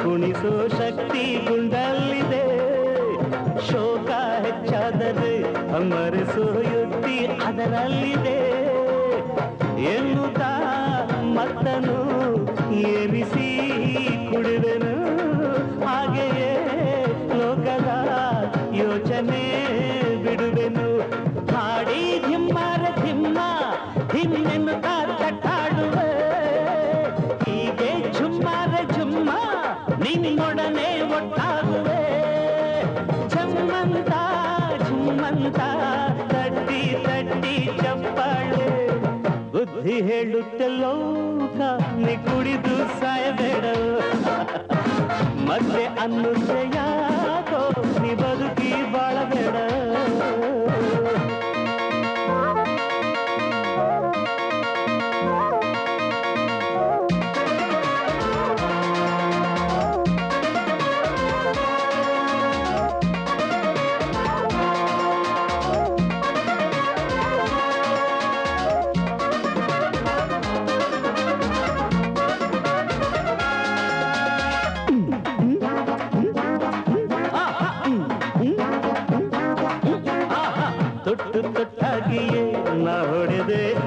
ಪಟ್ಟಾಗಿಯೇ ಬಿಟ್ಟೆ ಮರ್ಯಾದೆಯ ಈ ಜಗದೇ ಗುಟ್ಟು ರಟ್ಟಾಗಿಯೇ ಜೀವನ ನೋವಿನ ನಲಿವಿನ ಸಂಗಮ ಇಂತಹ ಲೋಕದಿ ಸೋಗಿನ ಸಂಭ್ರಮ ಇಂಥ ಸಂತೋಷದಲ್ಲಿ ನನ್ನೊಳಗೆ ನಾನಿಲ್ಲದೆ ಎಲ್ಲ ಸಂಕೋಚ ದೂಡೋ ಈ ಪಯಣ ಇನ್ನೆಲ್ಲಿಗೋ ತಪ್ಪೇನು ಮಾಡಿಲ್ಲ ತಪ್ಪು ಅಂದ್ರೆ ಒಪ್ಪಲ್ಲ ಬುದ್ಧಿ ಹೇಳುತ್ತೇರೋ ನೀ ಕುಡಿದು ಸಾಯಬೇಡೋ ಮತ್ತೆ ಅನ್ನುತ್ತೆ ಯಾಕೋ ನೀ ಬದುಕಿ ಬಾಳಬೇಡೋ ಲೋಕ ಹಂಗಾಗಲು ಕತ್ತರಿಸಿ ನಾನು ಗಂಗಾಗಲು ರಂಗೇರಲು ಮಧುರಿಸಿ ನಾನು ರಂಗದನು ಟಂಟ ಟಂಟ ಟಂಕ ಟಕಟ ನೀ ಕುಡಿದು ಸಾಯಬೇಡವು ಟಂಗ ಟಕ ಟಂಗ ಟಕಟ ಟಂಗ ಟಕಟ ನೀ ಬದುಕಿ ಬಾಳಬೇಡವು.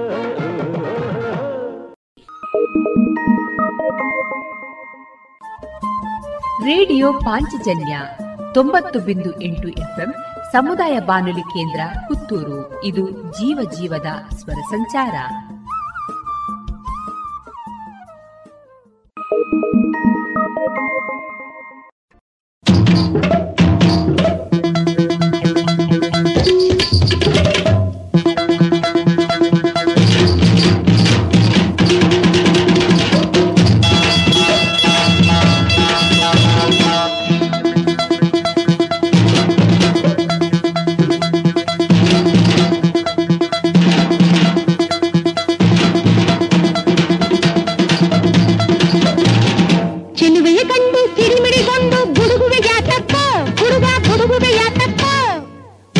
ಮುಂದೆ ಕೋಲದ ಗಂಡೆ ಕರೆಯುವೆಯಾ ತಕ್ಕ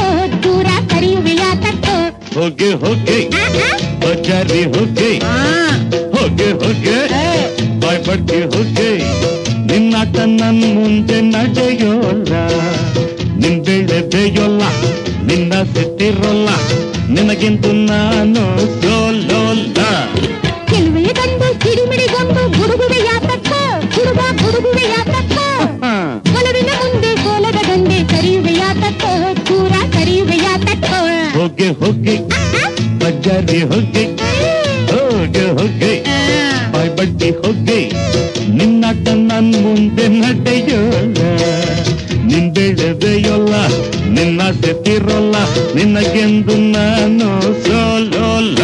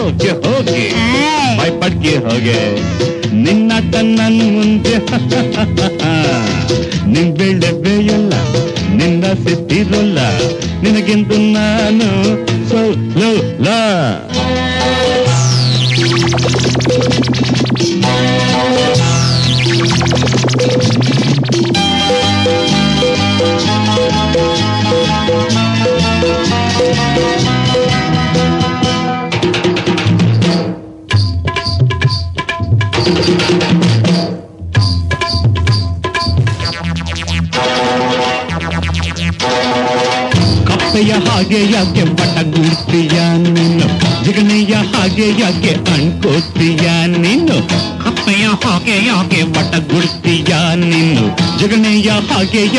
ಅನ್ಕೋತೀಯ ನೀನು? ದ್ರಾಕ್ಷಿ ಹಣ್ಣಂತ ಕಣ್ಣು ಕೆನ್ನೆ ಕಿತ್ತಾಲೆ ಹಣ್ಣು, ದ್ರಾಕ್ಷಿ ಹಣ್ಣಂತ ಕಣ್ಣು ಕೆನ್ನೆ ಕಿತ್ತಾಲೆ ಹಣ್ಣು, ಸುಮ್ಕೆನೆ ಬೆನ್ನು ಹತ್ತಿ ಪ್ರಾಣ ಯಾಕೆ ತಿಂತಿ ನೀನು? ಸೋರೆಯಕಾಯಂತ ಸೊಂಟದವಳೆ, ಮೆಣಸಿನ ಕಾಯಿ ಅಂತ ಚುರುಕಿನವಳೆ, ಕೆಲವೆಯದನ್ನು ಸಿಡಿಮಿಡಿಗೊಂಡು ಗುಡುಗುವೆ ಯಾತಕ್ಕ, ಗುಡುಗ ಗುಡುಗುವೆ ಯಾತಕ್ಕ, ಗಂಡೆ ಕರಿಯುವೆಯ ತಕ್ಕ, ದೂರ ಕರಿಯುವೆಯ ತಕ್ಕ, ಹೋಗೆ ಹೋಗೆ ಬಜಾರಿ ಹೋಗೆ ಹೋಗೆ ಹೋಗೆ ಬಾಯ್ ಪಟ್ಟಿ ಹೋಗೆ, ನಿನ್ನಟ ನನ್ನ ಮುಂದೆ ನಡೆಯೋಲ್ಲ, ನಿನ್ ಬೇಳೆ ಬೇಯೋಲ್ಲ, ನಿನ್ನ ಸೆತ್ತಿರೋಲ್ಲ, ನಿನಗೆಂದು ನಾನು ಸೋಲೋಲ್ಲ. ಚೆಲುವೆಯ ಗಂಡು ಕಿರಿಮಿಡಿಗೊಂಡು ಗುಡುಗುವೆಯ ತಕ್ಕ, ಹೋಗೆ ಹೋಗೆ ಬಜಾರಿ ಹೋಗೆ, ಚೆಲುವೆಯ ಗಂಡು ಕಿರಿಮಿಡಿಗೊಂಡು ಹೋಗಿ ಹೋಗಿ ಬಜಾರಿ ಹೋಗಿ, ಚೆಲುವೆಯ ಗಂಡು ಹೋಗಿ ಹೋಗಿ ಹೋಗಿ ಹೋಗಿ ಹೋಗಿ ಹೋಗಿ.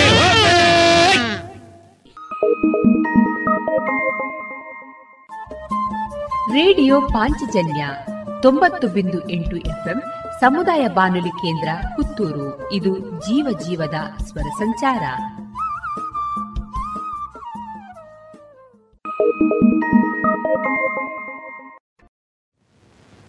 ಚಿಕ್ಕ ಚಿಕ್ಕ ಚಿಕ್ಕ ಚಾ ಚಿಕ್ಕ ಚಿಕ್ಕ ಚಿಕ್ಕ ಚಾ,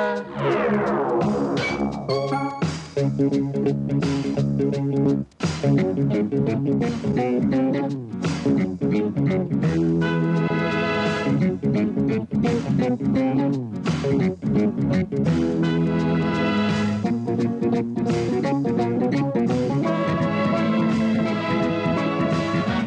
ಚಿಕ್ಕ ಚಿಕ್ಕ ಚಿಕ್ಕ ತನ್ನ ತಿಂದ ಪ್ರೀತಿ ಮಾತು ನೂರಿದೆ, ಚಿನ್ನ ಚಿನ್ನ ಚಿನ್ನ ಚಿನ್ನ ಕಿನ್ನೆ ತುಂಬ ಲಜ್ಜೆ ರಂಗು ಮೂಡಿದೆ, ನೀನು ನನ್ನ ಗೆದ್ದವೇ ನನ್ನದೆಲ್ಲ ನಿನ್ನದೇ, ಬೇಗ ಬಂದು ಹಾಕು ಮಾರೆ ತಾಡು ತಾಡು ಎಲ್ಲದೇ, ಚಿಕ್ಕ ಚಿಕ್ಕ ಚಿಕ್ಕ ಚಿಕ್ಕ ಕಣ್ಣ ತುಂಬ ಪ್ರೀತಿ ಮಾತು ನೂರಿದೆ, ಚಿನ್ನ ಚಿನ್ನ ಚಿನ್ನ ಚಿನ್ನ ಕಿನ್ನೆ ತುಂಬ ಲಜ್ಜೆ ರಂಗು ಮೂಡಿದೆ.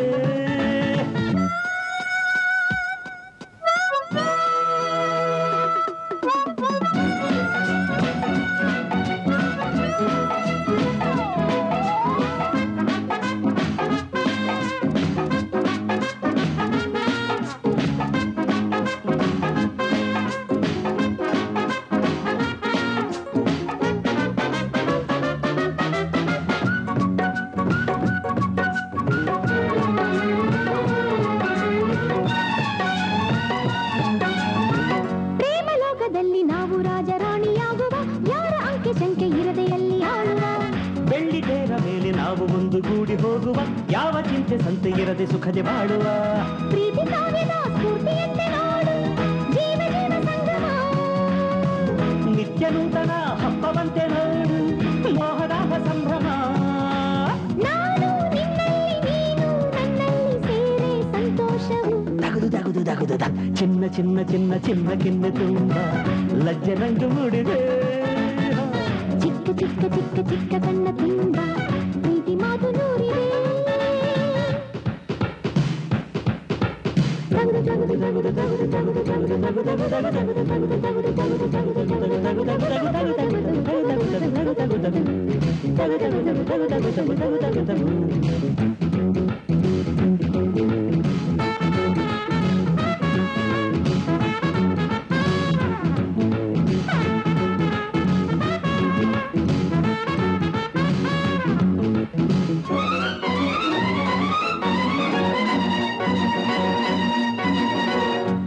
ಪುಟ್ಟ ಮನೆಯ ಕಟ್ಟಿ ಅಲ್ಲಿ ನಾವು ಬಾಡುವ ರಂಗು ರಂಗು ಕನಸು ಕಂಡು ಕಾಲ ಕಳೆಯುವ, ಮುತ್ತು ಮುತ್ತು ಮಕ್ಕಳಾಗಿ ನಾವು ಕೂಡಿಯಾಡುವ ಆಟ ಊಟ ಓಟ ಪಾಠ ಕಲಿಸಿ ನಿಲ್ಲುವ. ನಾಳೆ ಎಂಬುದು ಏನು ಅಂತ ನೋಡು ಬೇಗ ಜೋಡಿ ಆಗುವ, ತಾಳಿ ಹಾಗೆವ ಬೇಗ ಬಂದು ನೀಡು ಮುಂದೆ ನೋಡುವ. ಪ್ರೇಮ ಬಂದಾಗ ಆಸೆ ತಂದಾಗ ಬಾಳೆ ಸಂಗೀತ ರಬ್ಬರಿಬ್ಬರ ಬಾಬಾ. ಚಿಕ್ಕ ಚಿಕ್ಕ ಚಿಕ್ಕ ಚಿಕ್ಕ ಕಣ್ಣ ತುಂಬ ಪ್ರೀತಿ ಮಾತು ನೂರಿದೆ. ಚಿನ್ನ ಚಿನ್ನ ಚಿನ್ನ ಚಿನ್ನ ಕಿನ್ನ ತುಂಬ ಲಜ್ಜೆ ರಂಗು ಮೂಡಿದೆ. ನೀನು ನನ್ನ ಗೆದ್ದ ಮೇಲೆ ನನ್ನದೆಲ್ಲ ನಿನ್ನದೇ, ಬೇಗ ಬಂದು ಹಾಕು ಮಾಲೆ ತಾಡು ತಾಡು ಎನ್ನದೇ. ಚಿಕ್ಕ ಚಿಕ್ಕ ಚಿಕ್ಕ ಚಿಕ್ಕ ಕಣ್ಣ ತುಂಬ ಪ್ರೀತಿ ಮಾತು ನೂರಿದೆ. ಚಿನ್ನ ಚಿನ್ನ ಚಿನ್ನ ಚಿನ್ನ ಕಿನ್ನ ತುಂಬ ಲಜ್ಜೆ ರಂಗು ಮೂಡಿದೆ.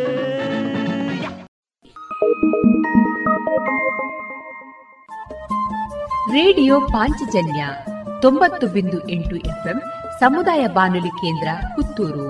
ಇದು ಜೀವ ಜೀವದ ಸ್ವರ ಸಂಚಾರ.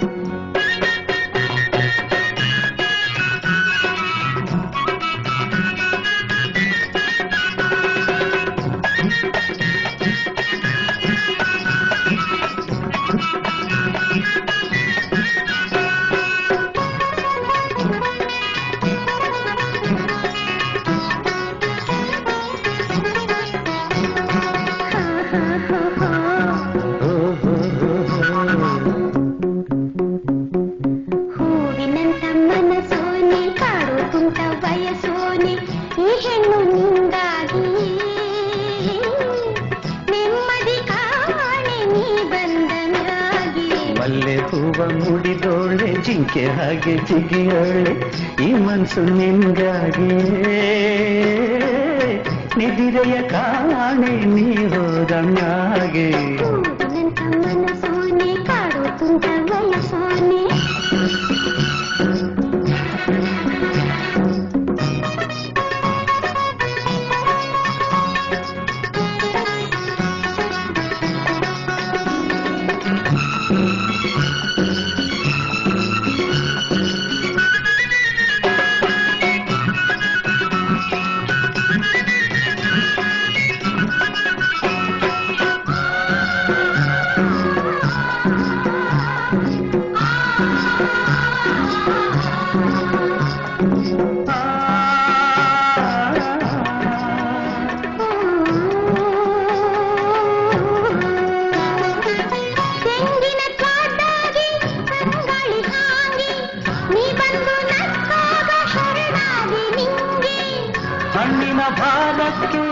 ಇಷ್ಟವಾಗಿದಂಗೆ ನೀ ಬಳುಕಿ ಬಂದಾಗ ಬೆವಸೋದೆ ಹಾಂಗೆ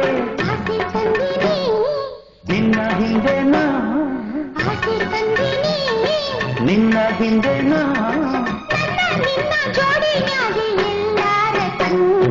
ಮಲ್ಲೆ ಹೂವ ಮುರಿದೋಳೆ ಜಿಂಕೆ ಹಾಗೆ ಗಿಗಿಯೋಳೆ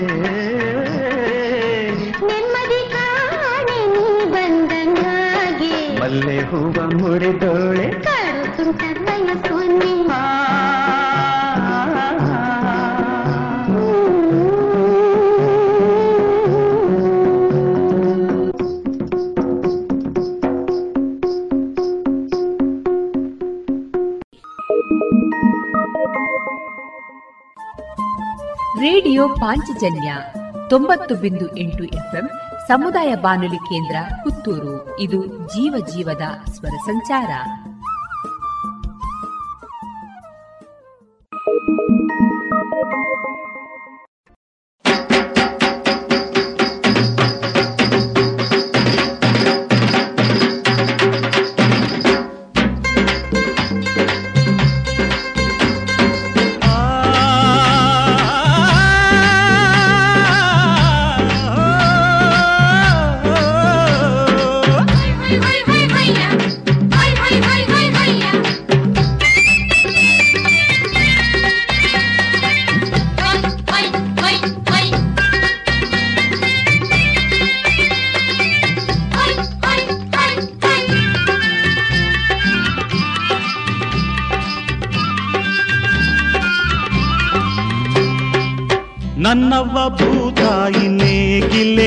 ದೈವ ಊರಿನ ಜನರೇನೆ ಎಂದೆಂದು ನಂಜೀವ ತಾಯಿಗೆ ನಮಿಸು ರೈತನ ಮಗನಾನು ತೋಳಿನ ಬಲವ ನಂಬಿದ ಕುಲದೋನು ಒಳ್ಳೆ ಮಾತಿಗೆ ಒಳ್ಳೆ ಸ್ನೇಹಕ್ಕೆ ಒಳ್ಳೆ ಮನಸ್ಸಿಗೆ ಸೋಲೋನು ಸಂಚು ಮಾಡುವ ದ್ರೋಹಿ ರಕ್ತವ ಕುಡಿದು ಮುಂದಕ್ಕೆ ಹೋಗೋನು ನನ್ನವ್ವ ಭೂತಾಯಿ ನೇಗಿಲೆ ಕುಲದೈವ ಊರಿನ ಜನರೇನೆ ಎಂದೆಂದು ನಂಜೀವ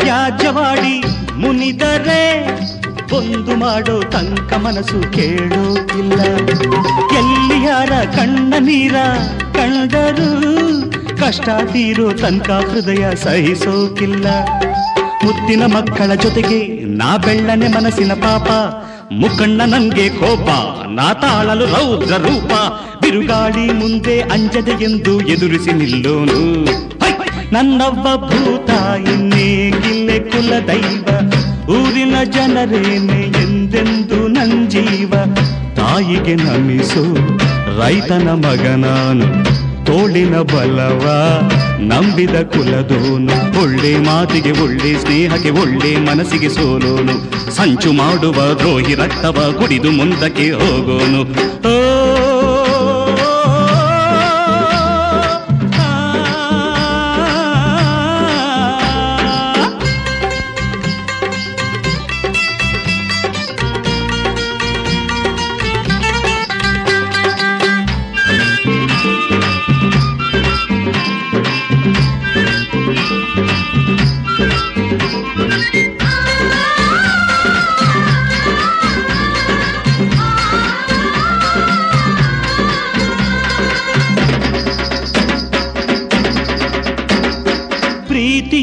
ಅನ್ನ ಇಟ್ಟ ಕೈಗಳ ಸಾಯೋ ಗಂಟ ಎಂದು ನಾನು ಮರೆಯೋಕಿಲ್ಲ. ಅಟ್ಟಹಾಸ ಮಾಡುವೋರ ಎದುರಿಸಿ ಮಟ್ಟಗೋಲು ಹಾಕದೇನೆ ಬಿಡುವೋನಲ್ಲ. ದುಡಿಯೋ ಕೈಯ ಮುಂದೆ ತಲೆಯೆಂದು ಬಾಗುವೆ ನಾನು, ಹಾಲ ನೆರೆದ ಜನರ ಮನೆದಾಸನಾಗುವೆ ನಾನು, ಪೈರಿ ಪಾಲಿಗೆ ವಿಷವ ಕಕ್ಕೋ ರುದ್ರನಾಗನು ನಾನು, ರುದ್ರನಾಗನು ನಾನು, ರುದ್ರನಾಗನು ನಾನು, ರುದ್ರನಾಗನು ನಾನು.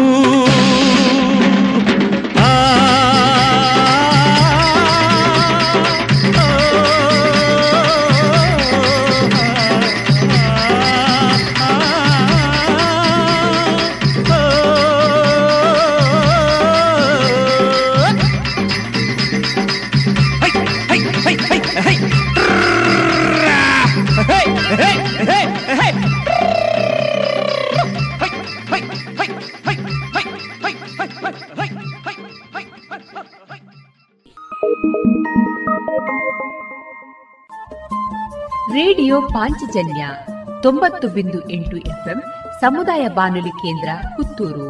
ಇದು ಜೀವ ಜೀವದ ಸ್ವರ ಸಂಚಾರ.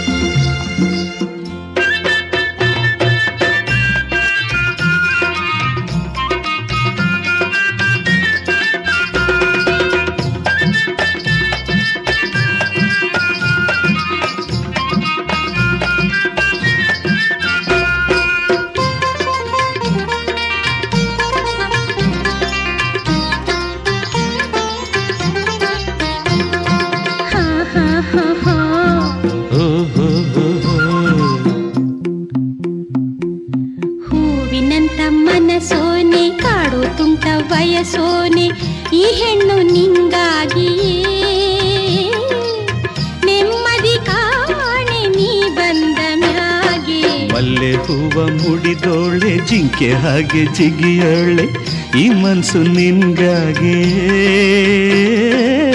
ನಿದಿರೆಯ ಕಾಣೆ ನೀ ಹೋದ ಮ್ಯಾಗೆ. ಊರಿನಂತ ಮನಸೋನೆ ಕಾಡೋ ತುಂಟ ವಯಸೋನೆ,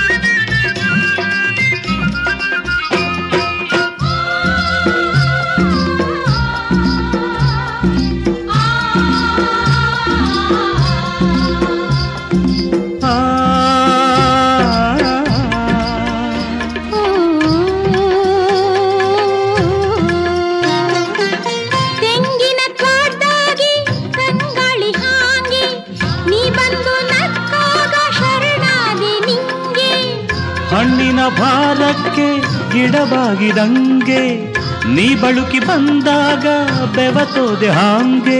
ಆಸೆ ತಂದಿನಿ ನಿನ್ನ ಹಿಂದೆನಾ, ಆಸೆ ತಂದಿನಿ ನಿನ್ನ ಹಿಂದೆನಾ,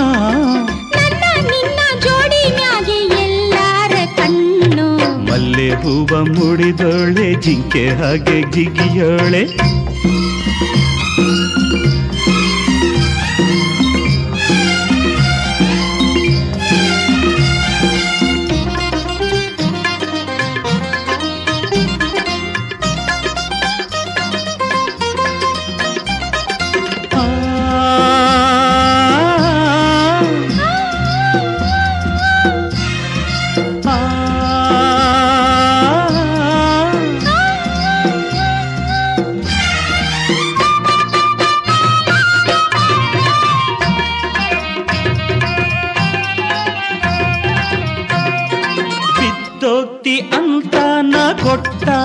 ತೋಳು ನನ್ಯಾಗೆ ಏನ್ ಮಾಟ ನೀ ಮಾಡ್ದೆ ಹೇಳು. ಆ ಹೊತ್ತು ಮರೆತೋಯ್ತು ನಾ ಯಾರು ಅಂತ ಮಿಂಚನ್ಗೆ ತಿಳಿದೋಯ್ತು ನಾವು ಒಂದೇ ಅಂತ. ದಾಹಕ್ಕೊಂದುತ್ತ ಒಂದೇ ಸಾಕಿದ, ದಾಹಕ್ಕೊಂದುತ್ತ ಒಂದೇ ಸಾಕಿದ, ಒಂದೋ ನೂರು ಲೆಕ್ಕ ಯಾಕೆ ಒಂದಾದ ಮ್ಯಾಗೆ. ನನ್ನಮ್ಮನ ಸೋನೆ ಕಾಡೋ ತುಂಟ ವಯ ಸೋನೆ ಮನ್ಸು ನಿಂಗಾಗೆ. ನೆಮ್ಮದಿ ಕಾಣೆ ನೀ ಬಂದ ಮ್ಯಾಗೆ, ಮಲ್ಲೆ ಹೂವ ಮುಡಿದೋಳೆ ಕಾಡೋ ತುಂಟ ವಯ ಸೋನೆ.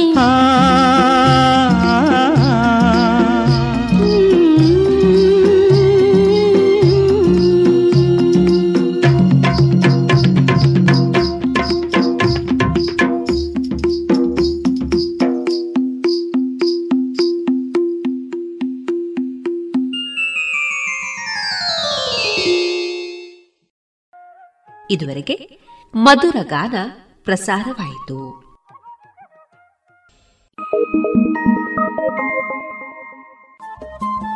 ರೇಡಿಯೋ ಪಾಂಚಜನ್ಯ 90.8 ಎಫ್ಎಂ ಸಮುದಾಯ ಬಾನುಲಿ ಕೇಂದ್ರ ಪುತ್ತೂರು.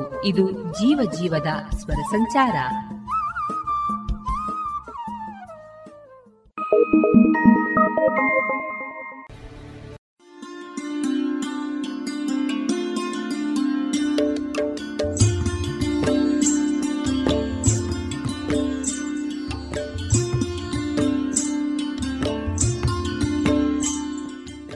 ರೇಡಿಯೋ ಪಾಂಚಜನ್ಯ ಸಮುದಾಯ ಬಾನುಲಿ ಕೇಂದ್ರದಿಂದ ನಿಮ್ಮ ಕಾರ್ಯಕ್ರಮಗಳು ಪ್ರಸಾರವಾಗಬೇಕೇ? ಹಾಗಿದ್ದರೆ ನಮ್ಮನ್ನು ಸಂಪರ್ಕಿಸಿ. ನಮ್ಮ ದೂರವಾಣಿ ಸಂಖ್ಯೆ 082512984999.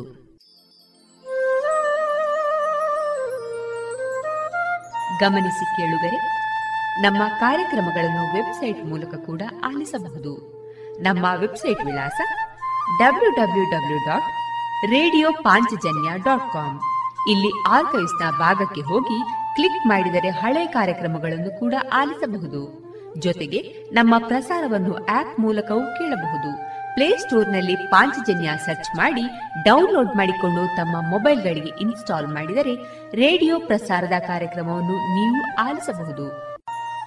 ನಮ್ಮ ಪ್ರಸಾರದ ಬಗೆಗೆ ನಿಮ್ಮ ಅಭಿಪ್ರಾಯಗಳನ್ನು ಹಂಚಿಕೊಳ್ಳಲು ನಮ್ಮ ವಿಳಾಸ ರೇಡಿಯೋ ಪಾಂಚಜನ್ಯ 90.8 FM ಸಮುದಾಯ ಬಾನುಲಿ ಕೇಂದ್ರ, ನೆಹರು ನಗರ, ಪುತ್ತೂರು. ನಮ್ಮ ದೂರವಾಣಿ ಸಂಖ್ಯೆ 08251298499. ಇಮೇಲ್ ವಿಳಾಸ ರೇಡಿಯೋ ಪಾಂಚಜನ್ಯ @gmail.com. ನಮ್ಮ ವಿಳಾಸ ಮತ್ತೊಮ್ಮೆ ರೇಡಿಯೋ ಪಾಂಚಜನ್ಯ 90.8 FM ಸಮುದಾಯ ಬಾನುಲಿ ಕೇಂದ್ರ, ನೆಹರು ನಗರ, ಪುತ್ತೂರು. ನಮ್ಮ ದೂರವಾಣಿ ಸಂಖ್ಯೆ 08251298499.